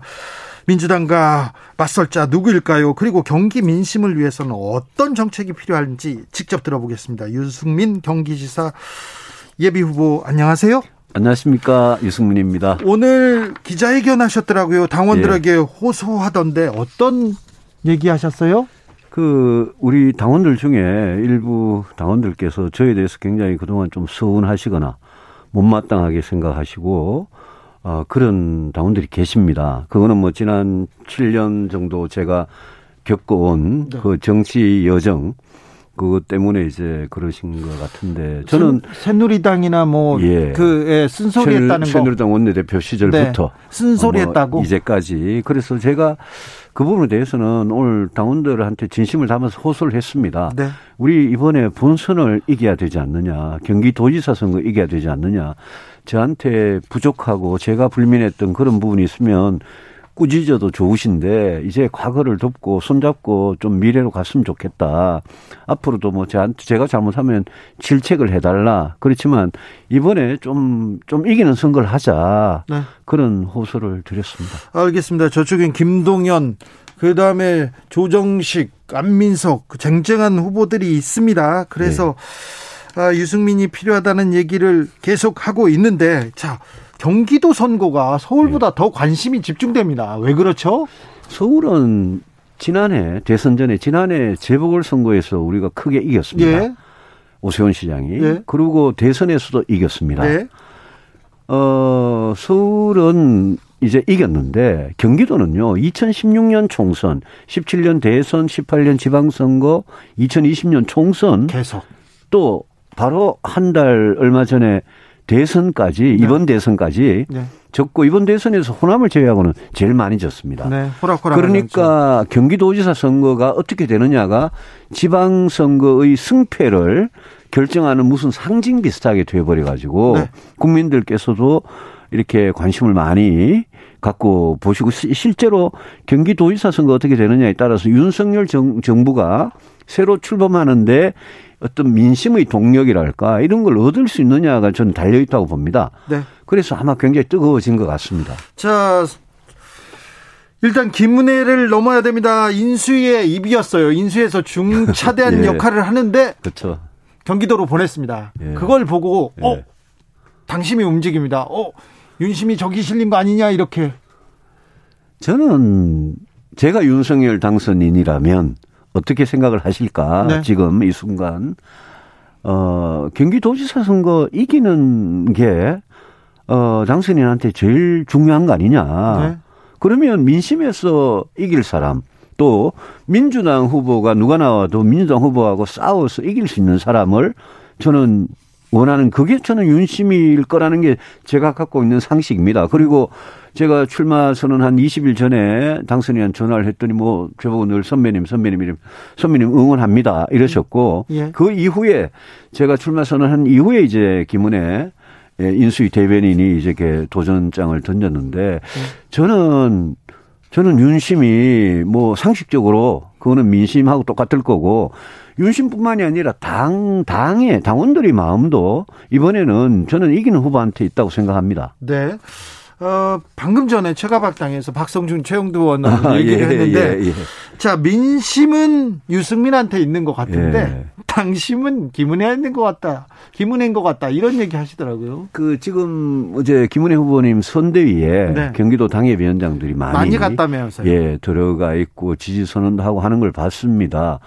어, 그런데 우리가 이번에 당원 50% 거기에 경기도 책임 당원들이 12만 5천 분이 넘는 그런 투표를 합니다. 네. 그 12만 5천 명의 마음 이 중요한 거 아니겠습니까? 예. 제가 현장에서 많은 그 당원들을 만나기도 하는데 당원들이 뭐 당협위원장이 어떻게 오다를 내린다고 그거 그냥 자기 혼자 핸드폰에서 그냥 자유롭게 투표하는 건데 네. 그래서 제가 오늘 기자회견에서 우리 당원들의 정말 본선 승리, 정, 경기도에서의 정권 교체 이거를 향한 우리 당원들이 자유로운 의지 또 뜨거운 갈망 그 네. 힘을 저는 믿습니다. 네.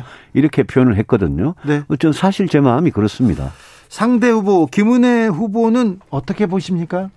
어, 뭐, 이제, 이제 경기도 분당에서, 네. 예, 그, 이제 2년 차 국회의원이시고. 네, 초선입니다. 예, 제가 뭐 2년 전에 그 김은혜 당시 우리 후보가, 어, 전화 여러 통 와가지고 꼭 그 지원 유세 해달라고 그래서 분당에 가서 김은혜 후보 손잡고 지원 유세도 탄천에서 열심히 했습니다. 네. 아, 그래서 가까스로 0.7% 1,700표 정도 이겼을 겁니다. 예. 그 당시에. 그 뭐, 그 뭐, 제, 저, 괜찮은 후배고, 또 예. 지금 뭐 치열한 이 경선의 상대니까, 네. 제가 뭐 가고 지금 말을 좀 아껴야죠. 네. 김은희 후보는 오늘도 이제 3차 토론을 하고 왔는데. 토론 TV... 상대자로는 어떻습니까? 어, 아나운서 출신이었고요. 그... 대변인 했어요. 그 이제 말씀을 잘 하시는데 중간에 또 한 번씩 뭐 아주 그 날카로운 공격도 어, 네가티브성 공격도 좀 하고 그럽디다만은 제가 저는 이번에 정말 실력 으로 승부하겠다. 네. 처음부터 그렇게 마음을 먹었기 때문에. 아니 그런데요, 예. 후보님 실력으로 승부하겠다. 유승민 실력 좋은 거는 다 알아요. 그런데 정치적으로 이렇게 뭘 센 임팩트 있는 걸 던져야 될 거 아닙니까? 조금 근데 김은혜 후보에 대한 뭐 공격도 안 하고 네거티브도 없고 아니 제가 무슨 김은혜 후보 공격을 하겠습니까? 제가 TV 토론 세 번을 했는데 세 번 계속 저는 경기도민들 만 보고 제가 왜 경기도의사 되려고 하느냐 그것만 계속 말씀을 드렸기 때문에 또 어떤 분들은 정책 토론 오랜만에 봤다고 그래 평가해 주시는 분들도 계시더라고요. 네, 가장 수준 높은 토론이었다 이렇게 얘기하는 분들도 있습니다. 아무튼 근데 정치적인 임팩트 수사 네. 이런 게 좀 알겠습니다. 알겠습니다. 네. 자, 경기지사 유승민이 하면 어떻게 달라질까요? 유승민 하면은 경제 경제통 거기다가 또 국방통 국방위원장도 오래 하셨어요. 예, 그렇습니다. 네. 제가 예. 취재도 많이 갔었잖아요. 예. 근데 자 경기도의 국방 안보통 경제통이 간다. 뭐가 달라집니까? 경기도는 대한민국 그 자체라고 생각합니다. 왜냐하면 경기도는 뭐 사실 유럽의 어느 어지간한 나라보다 더큰 모든 게 다 있는 다양하고 개방된 그런 고장이고 저는 제가 23년째 경제에 대해서 정말 고민하고 해법을 제시하고 또 안보에 대해서도 국방위에서 네. 경기도에 안 가본 군부대가 거의 없을 겁니다. 네. 그래서 저는 경기도가 뭐 경제와 안보가 나라를 이렇게 지탱하는 두 기둥인데 어, 경기도 도지사가 되려면 정말 경제 안보 이런 거 만큼은 확실하게 알고 해야 된다는 생각이 강했고요. 네. 제가 되면 이재명 지사 4년하고는 정말 다를 겁니다. 저는 정책적으로 이재명 지사가 했던 기본 시리즈 이건 다 제가 뜯어고치고 개혁할 생각이고 또 제가 연고가 경기도 연고가 없다는 걸 공격을 하지만 저는 뭐 연고가 없는 게 그게 오히려 경기도를 깨끗하고 바르게 개혁하는데 오히려 도움이 될 거라고 생각을 합니다. 그런 점에서 저는 이재명 지사하고 완전히 다른 새로운 경기도의 모습을 보여드리겠다. 그렇게 말씀드리죠. 이재명 지사가 경기도민의 마음을 많이 사기도 했는데요. 압니다. 네. 경기도민들께서 이재명 지사를 좋아하시는 분 네, 많으시다는 걸 알고 있지만 저는 유승민의 경기도는 어떻게 할 거냐. 그 점에 대해서 이재명 지사와는 완전히 다른 정책. 예컨대 교통 문제 하나만 하더라도 이재명 지사 4년 동안 GTX 놓는 거 자꾸 예산도 빨리 지급 안 하고 어떻게 보면 좀 방해를 하고 어, 교통 문제, 어, 하루 24시간 중에 서울로 출퇴근 하는데 4시간 이상 걸리는 이런 교통지역을 해결하는데 무슨 역할을 했느냐. 또 부동산 문제 어떻게 했느냐. 이런 거를 하나씩 짚어가면서 저는 다른 정책으로 경기도민들께서 제일 고통을 받는 그런 문제들을 해결하겠다는 거죠. 네, 알겠습니다. 교통정책 물어보려고 했는데 네. 저도 경기도에 살았어요. 3번 예. 평촌에 살았는데 예. 광화문까지 출, 출근하는데 서너 시간씩 걸렸는데 그 시간 동이 너무 길어가지고요. 그렇죠. 중간에 집에도 예. 많이 안 갔습니다. 저는. 네. 네. 그런데요. 주무 셨어요? 아니 아니요. 네. 그냥 하는 얘기고. 자, 알겠습니다. 아, 뭐 부동산 정책은 안 물어보겠습니다. 경제 예. 경제 관한 얘기는 안 물어보겠습니다. 예, 예. 네. 안보, 교통 그러면 다른 걸 좀 물어볼게요. 예. 네거티브 캠프에도 네거티브 엄금 이렇게 예. 지시했습니까? 예. 그럼 어떻게 선거를 치러요? 제가 캠프 시작하면서 이번 경선에서 네거티브 하지 마라. 네. 제가 아까 말씀드렸듯이 저는 이재명 지사와 어떻게 유승민이 경기도가 다르냐, 다를 거냐 이것만 경기도민들한테 열심히 보여드려도 시간이 부족하다. 예. 또 제가 김은혜 후보를 상대로 제가 무슨 네가티브를 하겠습니까? 네. 그래서 뭐 캠프에 시작할 때 아예 단단히 목을 못을 박았습니다. 알겠습니다. 아, 인수위가 지금 한 달을 지났는데요. 네. 아, 좀 국정 계획 그림을 제대로 그리지 않았다 이런 얘기는 계속 나옵니다. 정책을 이제 내놓는다고는 하는데 이것도 경제 선생님으로 또 한마디 해 주십시오. 어, 일단 총리, 부총리 어, 장관 후보자들 중에 예. 우리 당선인의 어, 경제 분야, 안보 분야의 어떤 부족함을 메꿔 주실 수 있는 그런 경, 경험이 있는 분들이 포진이 된 거는 저는 다행이라고 생각하고 5월 초쯤 되면 아마 인수위의 국정과제 보고서 blueprint 같은 게 나올 것 같습니다. 네. 저도 굉장히 기대를 하고 있는데요. 어, 저는 정치라는 게 그렇지 않습니까? 국민들께서 제일 어려워하고 가려워하는 그 부분을 긁어줘야죠. 해결해 줘야 되지 않겠습니까? 네. 저는 그런 점에서 뭐 원론적 이야기입니다만은 인수위 보고서와 새 정부의 가장 역점을 둘 정책 이게 뭐겠느냐. 결국 국민들께서는 지금 먹고 사는 문제 제일 걱정하시니까 예. 그 분야에 좀 잘 정책이 나왔으면 좋겠다 기대를 가지고 있죠. 네. 지금 장관 후보자들 계속 이렇게 아, 불려지고 있고 의혹도 예. 나오고 있는데 그거는 어떻게 보세요? 제가 요즘 경기도지사 선거에 전념을 하느라고 뉴스도 제대로 못 보는데 네. 청문회 과정에서 민주당이 뭐 180석 가까이 가지고 있으니까 어지간히 알아서 걸러내겠습니까? 아 그래요? 알겠습니다. 음 다른 후보에 대해서 경제 안보 이쪽은 또 단원 뭐 단연 앞서 있는데 자 그러면 유승민 네. 어, 행정가로서 경기 도지 행정가로서 이 부분은 부족하다. 다른 부분은 그 자신이 보는 자기의 단점 얘기해 주세요. 제가 부족한 거요. 예. 아까 말씀하셨잖아요, 저한테 정치적으로 임팩트 있게 세게 하라고. 아, 싸, 움은잘 못하는 것 같아요. 네, 그런 것 같아요. 제가요, 제가 네. 얼마나 싸움 잘하는데요. 그래. 제가 마음만 먹으면 제가 야당 때 초선 의원 때 노무현 정부 때 진짜 민주당에서 저 제일 싫어했습니다. 네, 많이 싫어했습니다. 그 이후에도 지금 민주당이 싫어합니다. 예, 사실은 계속 네. 싫어하더라고요. 네, 네. 아우, 강적이거든요. 김은혜 후보가 육아 정책에 대해서 굉장히 예. 좀 디테일하게 얘기합니다. 그렇습니다. 예. 유승민도 준비된 육아 정책이 있습니까? 아유, 저는 2017년 또 이번에 대선 대선 두 번 거치면서 우리나라의 가장 중요한 문제가 저성장 저출산 양극화인데 네. 그 중에 저출산 문제 이거, 이거 해결 안 하면 대한민국이 정말 지구상이 사라질지 모르거든요. 그렇죠? 그래서 저는 저출산을 해결할 수 있는 거.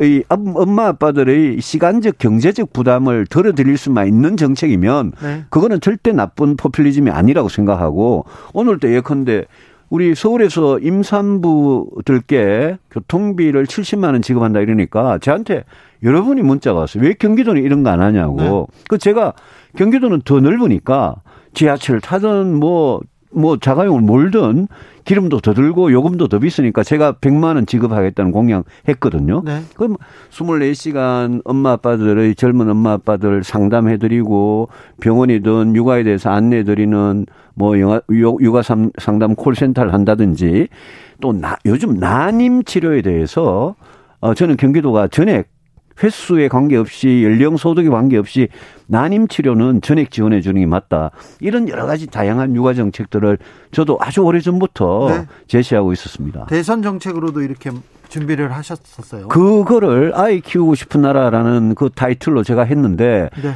대선 때 준비했던 보육, 돌봄 정책들은 저는 경기도에서 바로 즉각 저는 시행할 수 있다고 생각합니다. 알겠습니다. 그 고민이 바로 이어집니까? 예. 유승민이 경기도지사가 되면 어, 다른 동네 사람들은 다 경기도를 부러워하게 됩니까? 저는 정말 경기도에 사시는 분들이 약간 이렇게 자존심에 상처받는 이런 게 많으시더라고요. 아까 출퇴근 시간 같은 거 네. 서울에 사시는 분들은 경기도 사시는 분들이 고충을 모를 거 아닙니까? 그런데 지금 많은 또 젊은 엄마 아빠들이 부동산 값 때문에 경기도로 이사를 나온 분들이 있는데 그분들은 출퇴근에 하루에 4시간 걸린다는 게 이게 정말 너무 고통스러울 거거든요. 네. 그런 문제들을 해결해 드리면 저는 경기도가 서울보다 더 쾌적한 그런 삶을 누릴 수 있는 대한민국 경기도에 산다는 게 아, 정말 자랑스럽게 하는 그게 저 도지사의 목표라고 생각합니다. 알겠습니다. 여기까지 들을까요? 예, 그래요. 마지막으로 하실 말씀 있으면 하세요. 어, 저 우리 당원들께 네. 꼭한 말씀 드리고 싶습니다.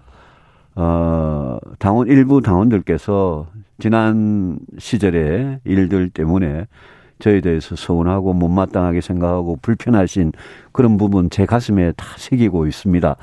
어, 제가 그 마음이 빚을 갚기 위해서라도 여러분의 손을 잡고 제가 과거에서 미래로 또 이번 지방선거 국민의힘 입장에서는 정말 사활이 걸려 있는 경기도지사 선거에서 제가 꼭 이기고 싶습니다. 특히 후보 여러분들과 같이 이기고 싶습니다.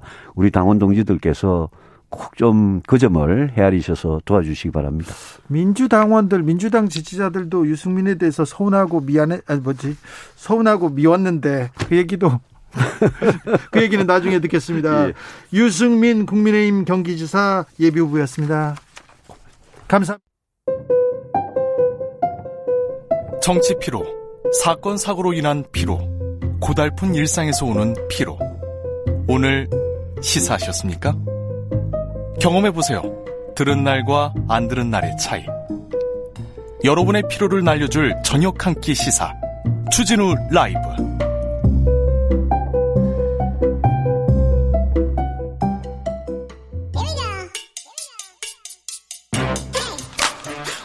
뉴스를 향한 진지한 고민 기자들의 수다. 라이브 기자실을 찾은 오늘의 기자는 은지혁이요. 시사인 김은지입니다. 오늘 준비한 뉴스부터 가볼까요? 네, 2022년 공직자들의 재산이 공개됐습니다. 공직자들이 부자예요. 돈을 어휴, 나 참. 네. 자, 어떻던가요? 네, 정례적으로 있는 것인데요. 업데이트에서 모두 2,492명, 그러니까 네. 거의 2,500명에 가까운 사람들, 입법부, 행정부, 대법원, 사법부 이런 사람들의 이야기인데요. 네. 말씀처럼 부자인 사람들이 많다, 뭐 이런 결론부터 내릴 수가 있는데 뉴스타파에서 계속 이걸 업데이트해서 분석을 하고 있거든요. 그냥 보기엔 좀 아쉬워서 우선은 임대차 3법 시행 이후에 고위공직자들이 보유하는 건물 임대 상황을 좀 살펴보면서 분석 기사를 냈습니다. 네, 고위공직, 어떻던가요? 네, 고위공직자 중에서 건물 임대 채무 상위 다섯 명을 꼽아봤는데요. 우리가 이름을 들어본 사람도 있고 아닌 사람도 있는데 다섯 명에는 김상진 서울특별시 의회 의원, 김대진 한국예술종합학교 총장, 문강섭 서울고등법원 부장판사, 김은혜 국민의힘 의원, 김기영 헌법재판소 재판관 이렇게 김, 있었습니다. 김은혜 국민의힘 의원 아우 엄청 재력가더라고요. 돈이 엄청 많더라고요. 네. 이명박 청와대에서 대변인을 했죠. 그리고 나서 기업으로 갔어요. 네. 거기서도 돈을 많이 버셨나 보네. 네, 또 그리고 그 사이에 건물 임대 채무가 증가했던 사람만으로 좁혀가지고 또 뉴스타파가 보도를 했는데요, 분석을 했는데 여기에 또 상위 다섯 명으로 꼽아 보면 우리한테 이름이 익숙한 사람들도 있, 습니다 순위로 보면 나영돈 한국고용정보원 원장, 김택수 한국도로공사 상임감사위원, 신성식 수원지방검찰청 검, 검사장, 그리고 한동훈 법무부 장관 내정자. 양정숙 무소속 의원 순이었다라고 합니다. 한동훈이요? 건물이 네. 있어요? 네네 그렇고요. 그러니까 그렇기 때문에 이제 임대 채무가 있는 상 그러니까 집을 전세나 월세를 줬다라고 아, 이해하시면 됩니다. 네. 아, 집이요? 예. 네. 아, 네. 임대 수익이 이렇게 많아요? 네. 참. 네, 그 사이에 늘어났다라고 하는 것인데요. 네, 네. 예. 어떤 부분이 눈에 띕니까? 예, 또 다른 부분들은 이 고위공직자의 재산 중에서 다양한 부분들이 있는데요. 예를 들어서 과거에는 골프장 회원권이 있다고 하든지 호텔 소유권 이런 아, 호텔 소유권 아니고 회원권, 호텔 회원권, 예, 이런 것들이 굉장히 재산 가치가 큰 것들입니다. 그림 이런 것도 있죠. 그런데요. 특히나 이제 해외 주식이 좀 늘었다라고 하는 것이 눈에 띄는 포인트다 이렇게 뉴스타파가 보도를 했는데요. 네. 소위 서학개미라고 하죠. 그런 유행들이 실제로 있었는데 고위공직자 또한 또한 이러한 흐름들을 같이 갔다라고 할 수 있는데 애플, 테슬라 많이 가지고 있습니까? 네, 그렇습니다. 실제로 2020년에 해외 주식 애플, 테슬라가 각각 2위, 3위 차지했다라고 하고요. 예. 그리고는 애플, 테슬라뿐만이 아니라 사람들이 많이 이제 가지고 있다라고 보도되고 있는 엔비디아, 마이크로소프트, 아마존닷컴 이런 기술주가 굉장히 많이 보유하고 있는 상위 5위 안에 들어가 있다라고 해요. 주식 보유 제한은 없습니까? 네, 이제 그런 부분들이 아마 궁금하실 텐데요. 현행 제도상 해외 주식은 심의 대상에서 제외되어서요. 보유에 대한 제한이 없습니다. 국내 같은 경우에는 이해상충 그렇죠. 이슈가 있기 때문에 백지 신탁 관련된 데 있으면 그런 부분들이 있는데요. 그래서 이제 주식 보유가 특히 이제 해외 건이 많이 늘었다라고 하는 것들도 눈에 띄는 포인트입니다. 아, 서학개미로 많이 지금 활동하고 계시군요. 자, 다음 뉴스로 가볼까요? 네, 부모 찬스로 논문 공저자의 이름을 올리고 국립대에 합격한 이들이 있다라고 합니다. 아, 그런 일이 있더라고요. 네, 국립대 합격한 학생이 이제 모두 24명인데 이것은 국회 교육위 서동연 의원에 공개한 자료입니다. 네. 국립대 합격한 학생이 모두 24명인데요. 이들 가운데 21명이 여전히 대학에 재학 중이거나 이미 졸업했다. 라고 하는 겁니다. 그러니까 일정 부분 부정한 혜택을 통해서 대학을 들어갔고 그 혜택이 그대로 유지되고 있다. 이렇게 이해하면 되는 부분인데요. 24명 중에 서울대는 얼마나 됩니까? 네, 그 중에서 9명이라고 합니다. 많기도 하네요. 네, 그리고 충남대, 경북대, 부산대, 전북대 뭐 이런 순인데요. 특히나 입학 그 이들이 부정 논문을 입시에 활용해서 입학 취소 결정을 내린 경우는 세 건에 불과하다라고 합니다. 서울대는 어떻습니까? 예, 없고요. 예, 없어요? 예, 전북대, 강원대 이렇게만 입학 취소가 된 경우가 있다라고 합니다. 특히나 이제 서동용 의원실에서 확인한 바로는 여섯 명은 아예 그 서울대 입시 당시에 부정 논문을 제출했다라고 하는데 거의 부정이겠죠. 고등학생이 뭐 논문에 어, 참여해서 얼마나 뭘 그 기여를 했겠어요. 뭐 기여했다고 하더라도 저 말석에서 어떻게 얘기를 했을 텐데 이 논문으로 대학을 간다. 이거는 좀 아빠 찬스 아니냐, 엄마 찬스 아니냐 이 얘기 할 만하죠. 이 말이 나올 만하죠. 네, 실제로 그런 것들을 조사해서 나온 결과인데 아직까지 입학 취소 사례는 없었다. 서울대는 하고요. 없다고요? 예, 뭐 그렇게 서울대 어, 논문으로 들어간 사람은 제일 많고 서동영 의원실에서 발표한 자료에 따르면 그렇습니다. 네. 네. 그리고 이제 뿐만 아니라 말씀하신 것처럼 고등학생 논문이 대학 입시를 위해서 일회성 논문으로 나왔다라고 하는 그 실증적 데이터가 나온 게 있는데요. 네. 강태영 씨와 강동현 씨가 공개한 논문 쓰는 고등학생에 대해서 알아봅시다라는 보고서 내용인데 2001년부터 2021년 사이에 국내 200개가 넘는 고등학교 소속에서 작성된 해외 논문 500개 넘게를 조사했다라고 합니다. 근데 이 중에서 67%가 논문 출간 이력이 한 번밖에 없었다라고 하는데요. 네. 그러니까 추가적인 논, 연구 이력 없이 고등학교 시절에 논문 한 편만 작성했다라고 하는 것은 네. 이것이 입시에 쓰이는 전략적 수단이었다라고 의심할 수밖에 없는 것들이죠. 하나고등학교를 비롯한 특목고 이렇게 예. 좀 들여다보고 싶습니다. 들춰보고 싶어요. 예, 특히나 이제 실제로 그 자율고 외국고, 외국어고 일반고 과학고 이런 학생들이 순으로 많다라고 하거든요. 네. 정호영 후보자 논란도 여기하고 좀 맥이 다 마, 맞닿아 있죠? 네, 이제 여론에서 가장 예민하게 반응하는 부분들이 이제 자녀 논문과 관련돼 있는 것들인데요. 정호영 후보자 아들이 이제 학부생 신분으로 공저자의 이름을 올린 논문을 두고 이제 표절 의혹 또 제기된 바 있거든요. 언론을 통해서요. 네. 그래서 이제 유학생, 그러니까 중국인 유학생이 쓴 내용들에 대해서 오히려 이게 표절한 게 아니냐라고 하는 것인데 한국일보 보도에 따르면 실제로 이 연구의 바탕이 된 논문의 바탕이 된 연구 프로젝트에 두 배 이상 참여하고도 저자에 오르지 못한 사람이 있다라고 합니다. 그런데 그 정 후보자의 그 아들인가요? 네, 아들, 이제 그런데 아들은 이제 공저자의 이름을 올렸다. 올렸어요. 근데 네. 이 논문이 그 입학에 그 영향을 미쳤습니까? 이제 그런 부분에 대해서 이제 해당 교수 어 당사자들은 아니다라고 이야기를 하고 있는데요. 뭐 좀 더 이제 어, 조사를 해봐야 될 부분인 것 같습니다. 이 부분에 대해서 청문회에서 명확하게 좀 밝혀야 될 것 같습니다. 네, 해당 교수는 우선 이렇게 말을 하고 있는데요. 사업단 연구 참여율과 논문 저자 등재 여부는 관계가 없고 논문은 개인 능력에 따라 낼 수 있다 이렇게 해명했다고 합니다. 근데 개인 능력이죠. 능력에 따라 낼 수는 있죠. 어떻게 이게 영향을 미쳤는지 좀 따져보겠습니다. 다음으로 볼 뉴스는요. 네, 세계 최대 온라인몰 아마존에서 노조가 만들어졌다라고 하는데요. 아마존에 노조가 없어서요? 네, 1994년에 온라인 서점 서점으로 시작해서 지금 세계적인 규모의 온라인 쇼핑몰이잖아요. 네. 근데 여기서 첫 노조가 이제 만들어졌다라고 하는데요. 아마존 같은 경우에는 미국에서 고용 규모가 월마트 다음으로 두 번째로 많음에도 불구하고 이제서야 만들어졌다라고 합니다. 근데 노조를 만들려고 여러 번 노력했을 거 아니에요. 네, 그렇죠. 아무래도 이제 물류센터 같은 경우에는 노조의 역할이 필요한 지점들이 참 많아서 그리고 밤낮으로 일하니까 노동 노동 강도도 강하고 네, 이제 말씀처럼 미국에서 그 관련해서 상원에서 청문회가 이뤄지기도 했었는데 직원들이 10시간 동안 근무하면서 30분씩 두 번 휴식 시간만 주어지고 화장실 갈 틈도 없어서 페트병 이용한다. 뭐 이런 식의 증언이 나왔다라고 해요. 그래서 여러 차례 노조를 만들려고 했는데 사측의 방해로 번번이 실패했었다라고 합니다. 어떻게 방해했습니까? 네, 뉴욕 타임스에 따르면 아마존은 노조 설립을 저지하기 위해서 유명 컨설팅 업체를 고용했고요. 네. 선전전을 벌였다라고 합니다. 우리처럼 경찰들을 이렇게 다 고용해 가지고 고용해서 막 이렇게 방해하고 감시하고 그러진 않았죠?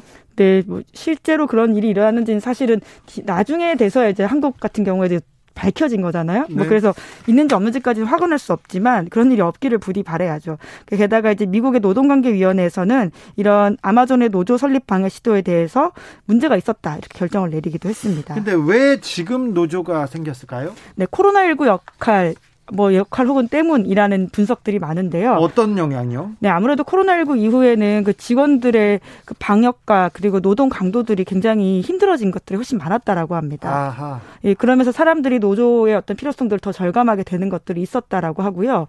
또 코로나19 이후에는 경제 위기가 더 심해지면서 임금이 상승해서 노조로 노조를 만들어서 자기들을 좀 지켜야 한다라는 여론들이 더 커졌다라고 해요. 네. 그래서 아마존만이 아니라 스타벅스라든지 애플 이런 곳에서도 노조를 만들었거나 만들려고 하는 움직임이 커지고 있다고 합니다. 노조가 계속 생기는 게 세계적인 흐름이고 그래서 노동자의 복지를 권리를 지키는 게 지금 흐름이라는 거네요. 네, 사실 이제까지 없었다라고 하는 것이 좀 놀라운 일이기도 한데요. 예, 한국에서도 여러 가지 좀 시사점을 주는 뉴스가 아닌가라는 생각이 듭니다. 그러니까요. 네. 네. 우리도 비슷한 생각하는 노동자들 많을 거 아니에요. 네, 실제로 한국에서도 노조 설립을 방해했던 기업들의 모습들을 충분히 봐왔거든요. 네. 예, 말씀하신 코로나, 것처럼 코로나가 미국만 미국만 이렇게 휩쓸고 간 건 아닌 거 아닙니까? 그러니까 아, 근로자들, 노동자들의 권리는 어떻게 지켜야 되는가? 그 고민이 또 계속 되겠죠. 우리도. 0798님께서 부정 입학 같은 게 계속 나오니까 좀 무기력해집니다. 그런 분이 있습니다. 네, 그렇죠. 반칙이 반칙이 판을 치면 그럴 수밖에요. 열심히 일하는 사람은 힘이 빠질 수밖에요. 예, 네. 부정체육, 부정입학 이런 것들 저희가 많이 전해드리고 있는데요. 네. 계속 네. 좀 감시하도록 하겠습니다. 공정과 상식의 잣대가 잘 작동하는지 한번 지켜보자고요. 기자들의 시사, 시사인의 김은지 기자 함께했습니다. 감사합니다. 감사합니다. 교통정보센터 다녀오겠습니다. 임초희 씨.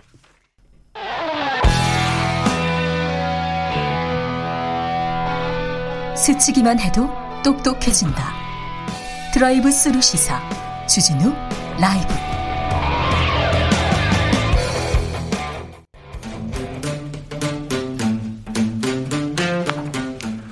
청년의 포부로 패기로 대한민국 정치를 새롭게 하자. 청년의 시선 MZ세대가 말하는 요즘 정치.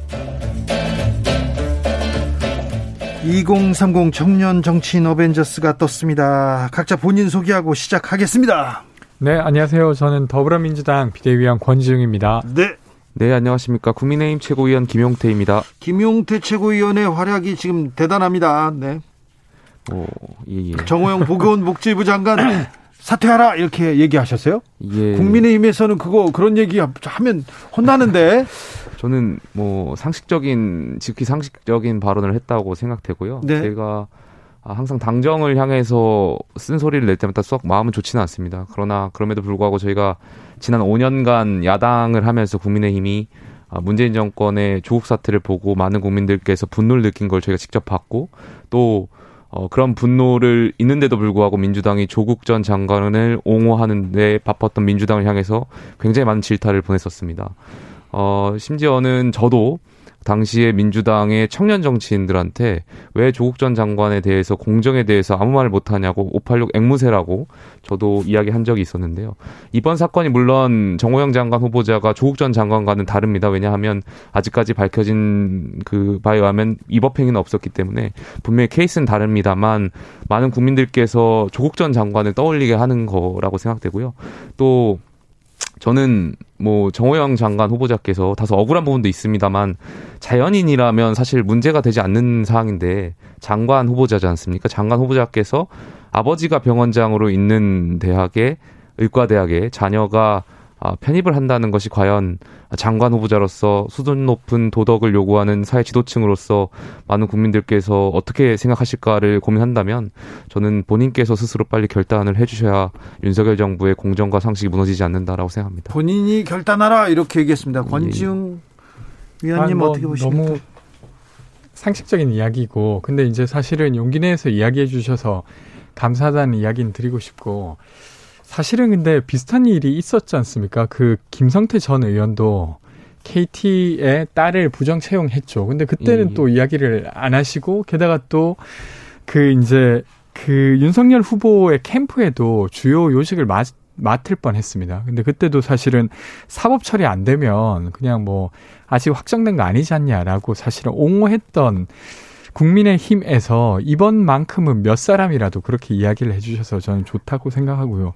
그 뭐 워낙 요즘 단독 보도가 많이 나오지 않습니까? 정호영 후보 관련해서 뭐 따님은 면접관 9명 중에 한 3명에게는 만점을 받았는데 만약에 그게 만점이 아니었더라면 후순위자가 아마 의대에 들어왔을 게될 거고 아드님 같은 경우는 편입하는 과정에서 보면 사실은 같은 스펙으로 이제 2017년도에 넣었던 스펙으로 2018년도에 똑같이 넣었는데 갑자기 이제 입학을 하게 되고 이런 것들이 다 의문에 쌓이는 것 같아요. 그래서 만약에 아주 이 어떤 의혹 이 허무맹랑한 것이라면 계속 어 지금 임명을 강행해야 되겠지만 지금 그렇게 보이진 않습니다. 아마 이 의혹 중에 일부라도 사실이 될 것 같은데 그렇게 되면 큰 문제가 되지 않을까 저는 뭐 말씀하신 부분에 대해서 현재까지 벌어진 의혹에 대해서 뭐 불법 행위가 없었다고 생각을 합니다. 뭐 어제 조선일보 보도를 보더라도 어, 자녀 따님께서 입학할 때는 그 추가 합격으로 입학했다는 그런 보도를 보면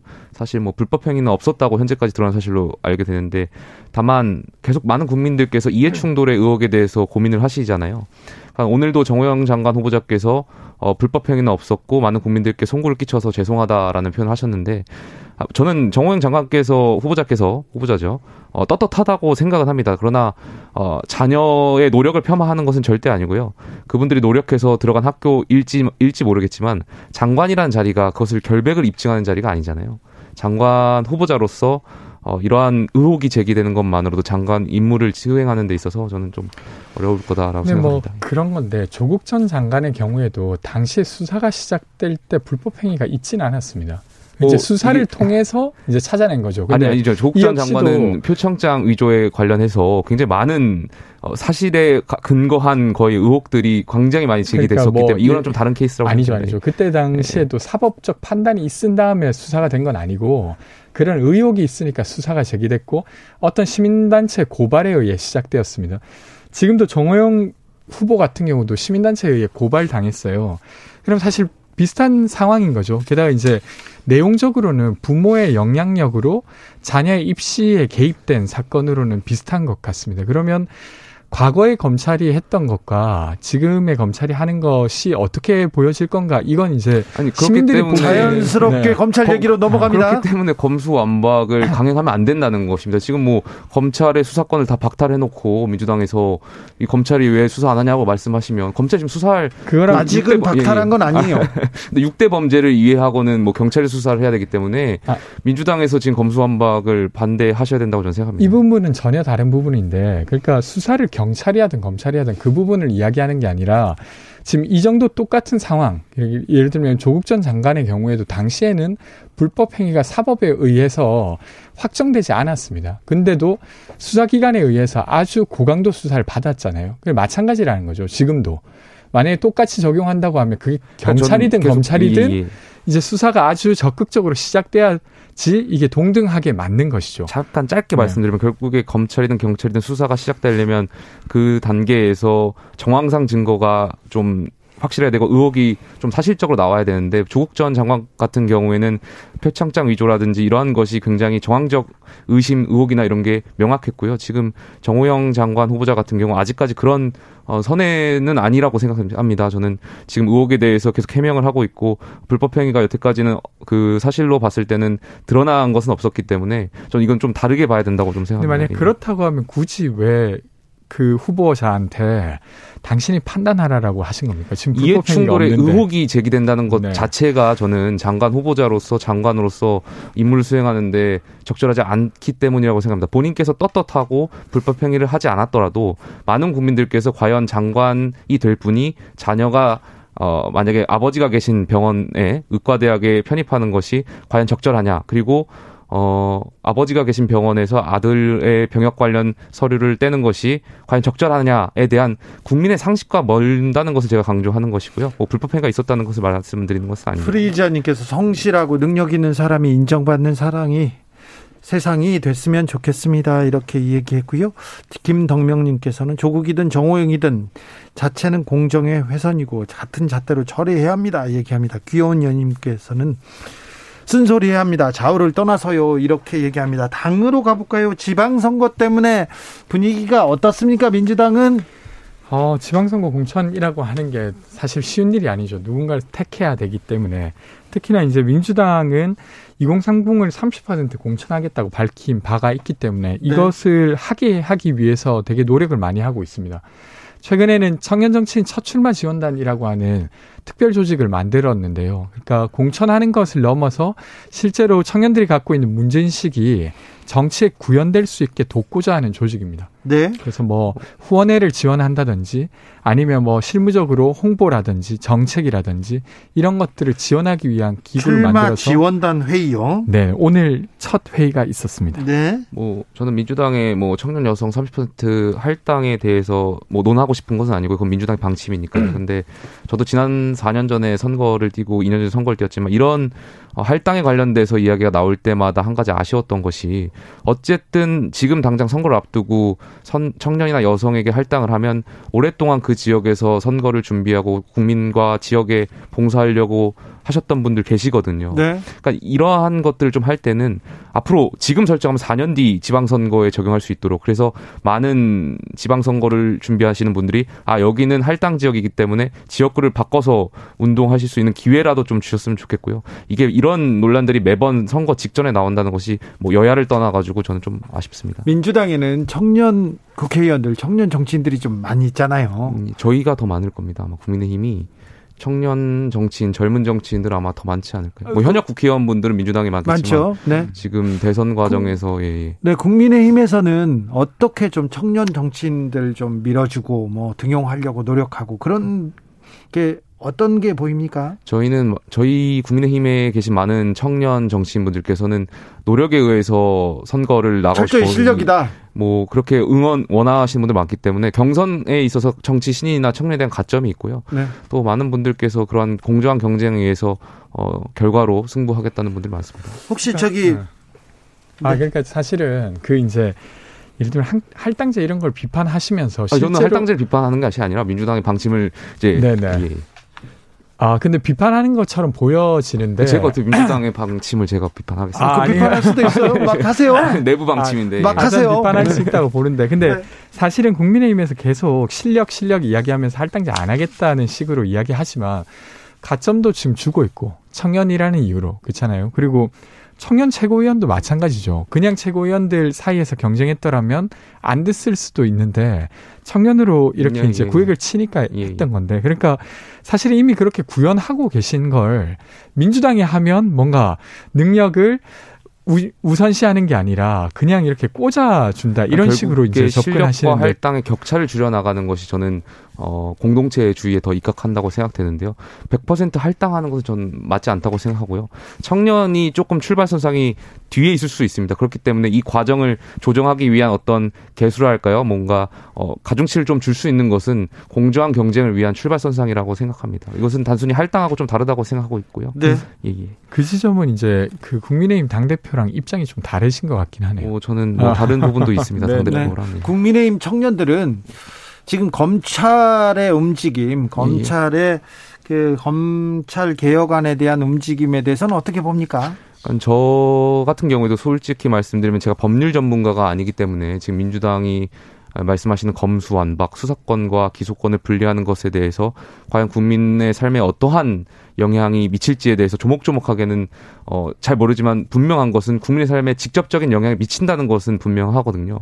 2019년에 검찰 개혁이 있었고 이미 대한민국의 형사 사법 체계가 한번 개혁이 됐는데 불과 3년 만에 지금 정권이 이양되는 이 시기에 과연 또다시 국민의 삶에 직접적인 영향을 미치는 이 검찰 개혁을 민주당이 밀어붙여야 되는 이유가 있는가에 대한 고민이고요. 오늘 김호수 총장께서 아침에 좀 하나의 대안을 제시했다고 생각됩니다. 그 수사권 검찰 수사권을 폐지하는 대신에 수사 지휘권을 부활하자는 대안을 제시했던 것 같은데요. 저는 뭐 나름 합리적인 대안이라고 생각되고요. 이러한 대 안들이 여러 가지가 모여가지고 좀 오랜 기간 숙고의 장이 좀 필요하지 않나. 그래야지 국민의 기본권 보장 측면에서 맞다고 생각합니다. 민주당은요? 아, 저는 그 뭐 이제 여러분들이 우려하시는 것처럼 사실 여기 이제 권력 기관이 변함에 따라서 여기에 발생하는 부작용을 어떻게 완화할 것인가 이런 논의 더 충분히 돼야 된다고 생각하는 편입니다.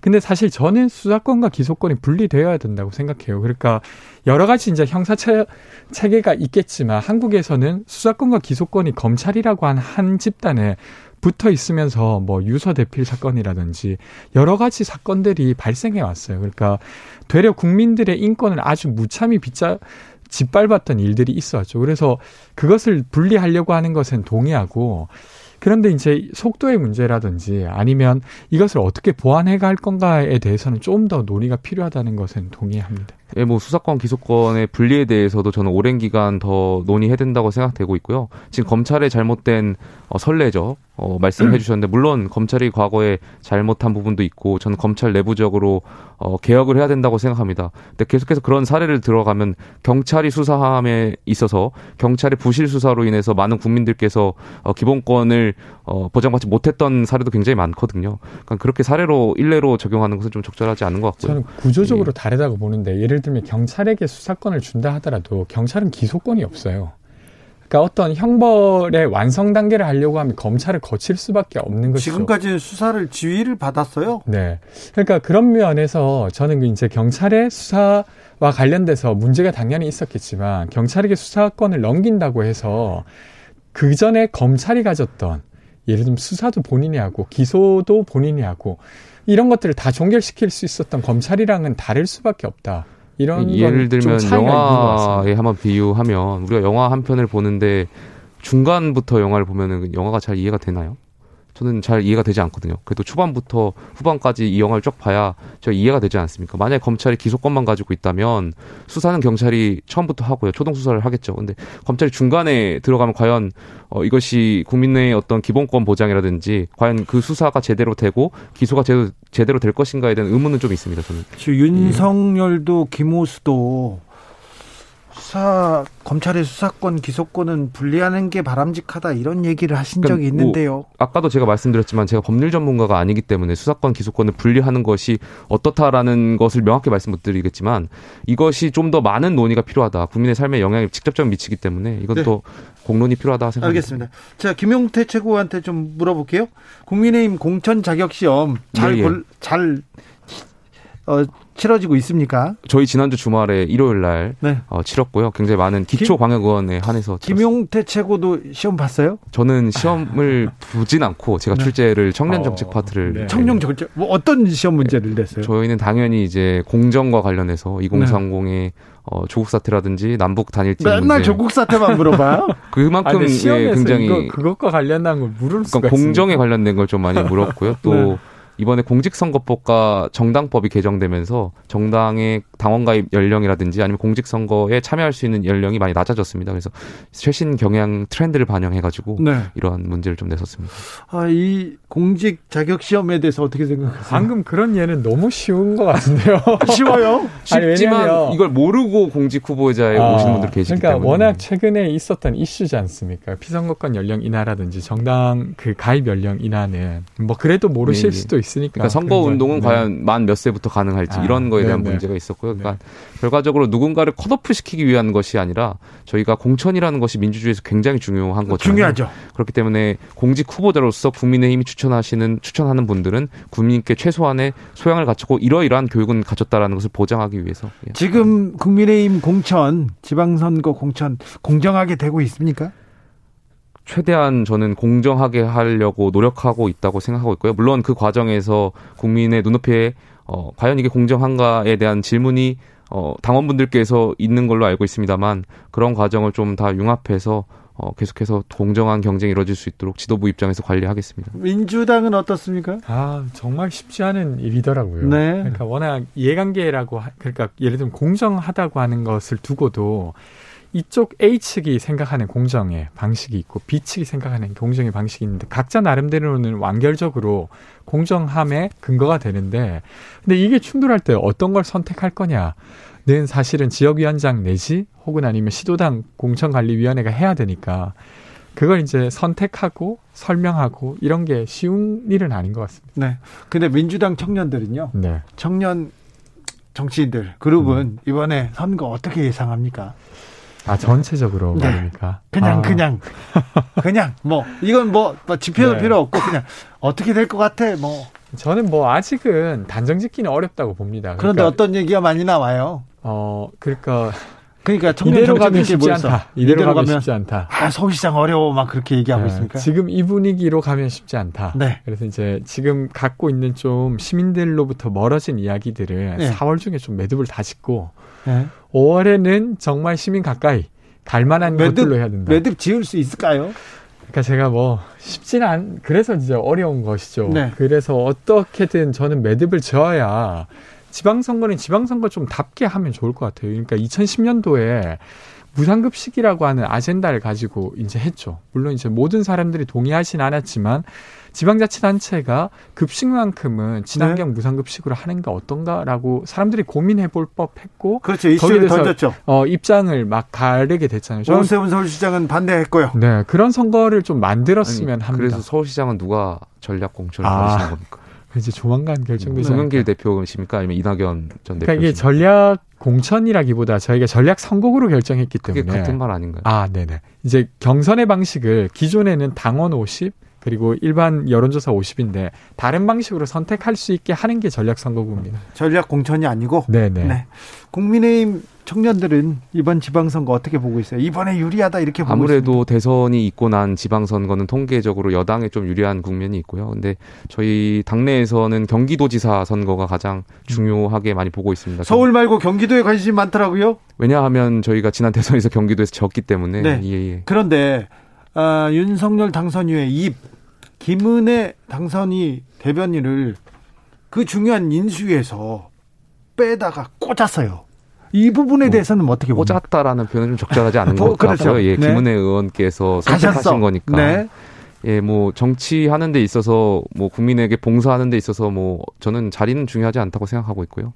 유승민 대표, 뭐 김은혜 의원 선의 경쟁을 통해서 어, 당원과 많은 주민들이 원하시는 분이 꼭 저희 당의 후보로 선출되셨으면 좋겠습니다. 네. 아, 그래 청년들의 거부감 별로 없구나. 어떤 아니 그러니까 이렇게 윤심이 작동한다 이런 뭐 제가 지도부의 입장에서 여기서 뭐 말씀드리는 것은 적절치 않은 것 알겠어요. 아우 지도부니까 그런데 서울은 뭐 편안하고 경기도 이긴다 이 렇게 생각하고 있어요. 아니, 서울이 편안하다라고 생각하진 않고요. 예. 항상 아, 경각심을 갖고 있어야죠. 근데 지난 대선의 투표 결과를 봤을 때 이제 말씀드리는 겁니다. 아 그럴까요? 네. 뭐뭐 뭐 경기도가 국민의힘한테 가장 중요한 전략 지역구가 될 수 있죠. 음. 그렇죠. 민주당은요? 저는 어쨌건 음, 말하신 대로 쉬운 선거라고는 생각하진 않는데 아직 그 이제 시작하지 않았다라고 생각합니다. 그래서 이제 5월 어떤 국면이 열릴지는 지켜봐야 된다고 봅니다. 요즘 정치 권지웅, 김용태, 김용태, 권지웅 두 분 감사합니다. 고맙습니다. 네. 호화님께서 능력주의가 공정할까요? 출발점이 다르고 사회적 대우가 다른데 말입니다. 공정한 경쟁이 가능할까요? 이런 문제 제기해 주셨습니다. 저는 여기서 인사드립니다. 오늘 돌발 퀴즈의 정답은 옥수수였습니다. 그냥 수수 아니고 옥수수였어요. 저는 여기서 인사드리겠습니다. 내일 오후 5시 5분에 돌아오겠습니다. 지금까지 주진우였습니다.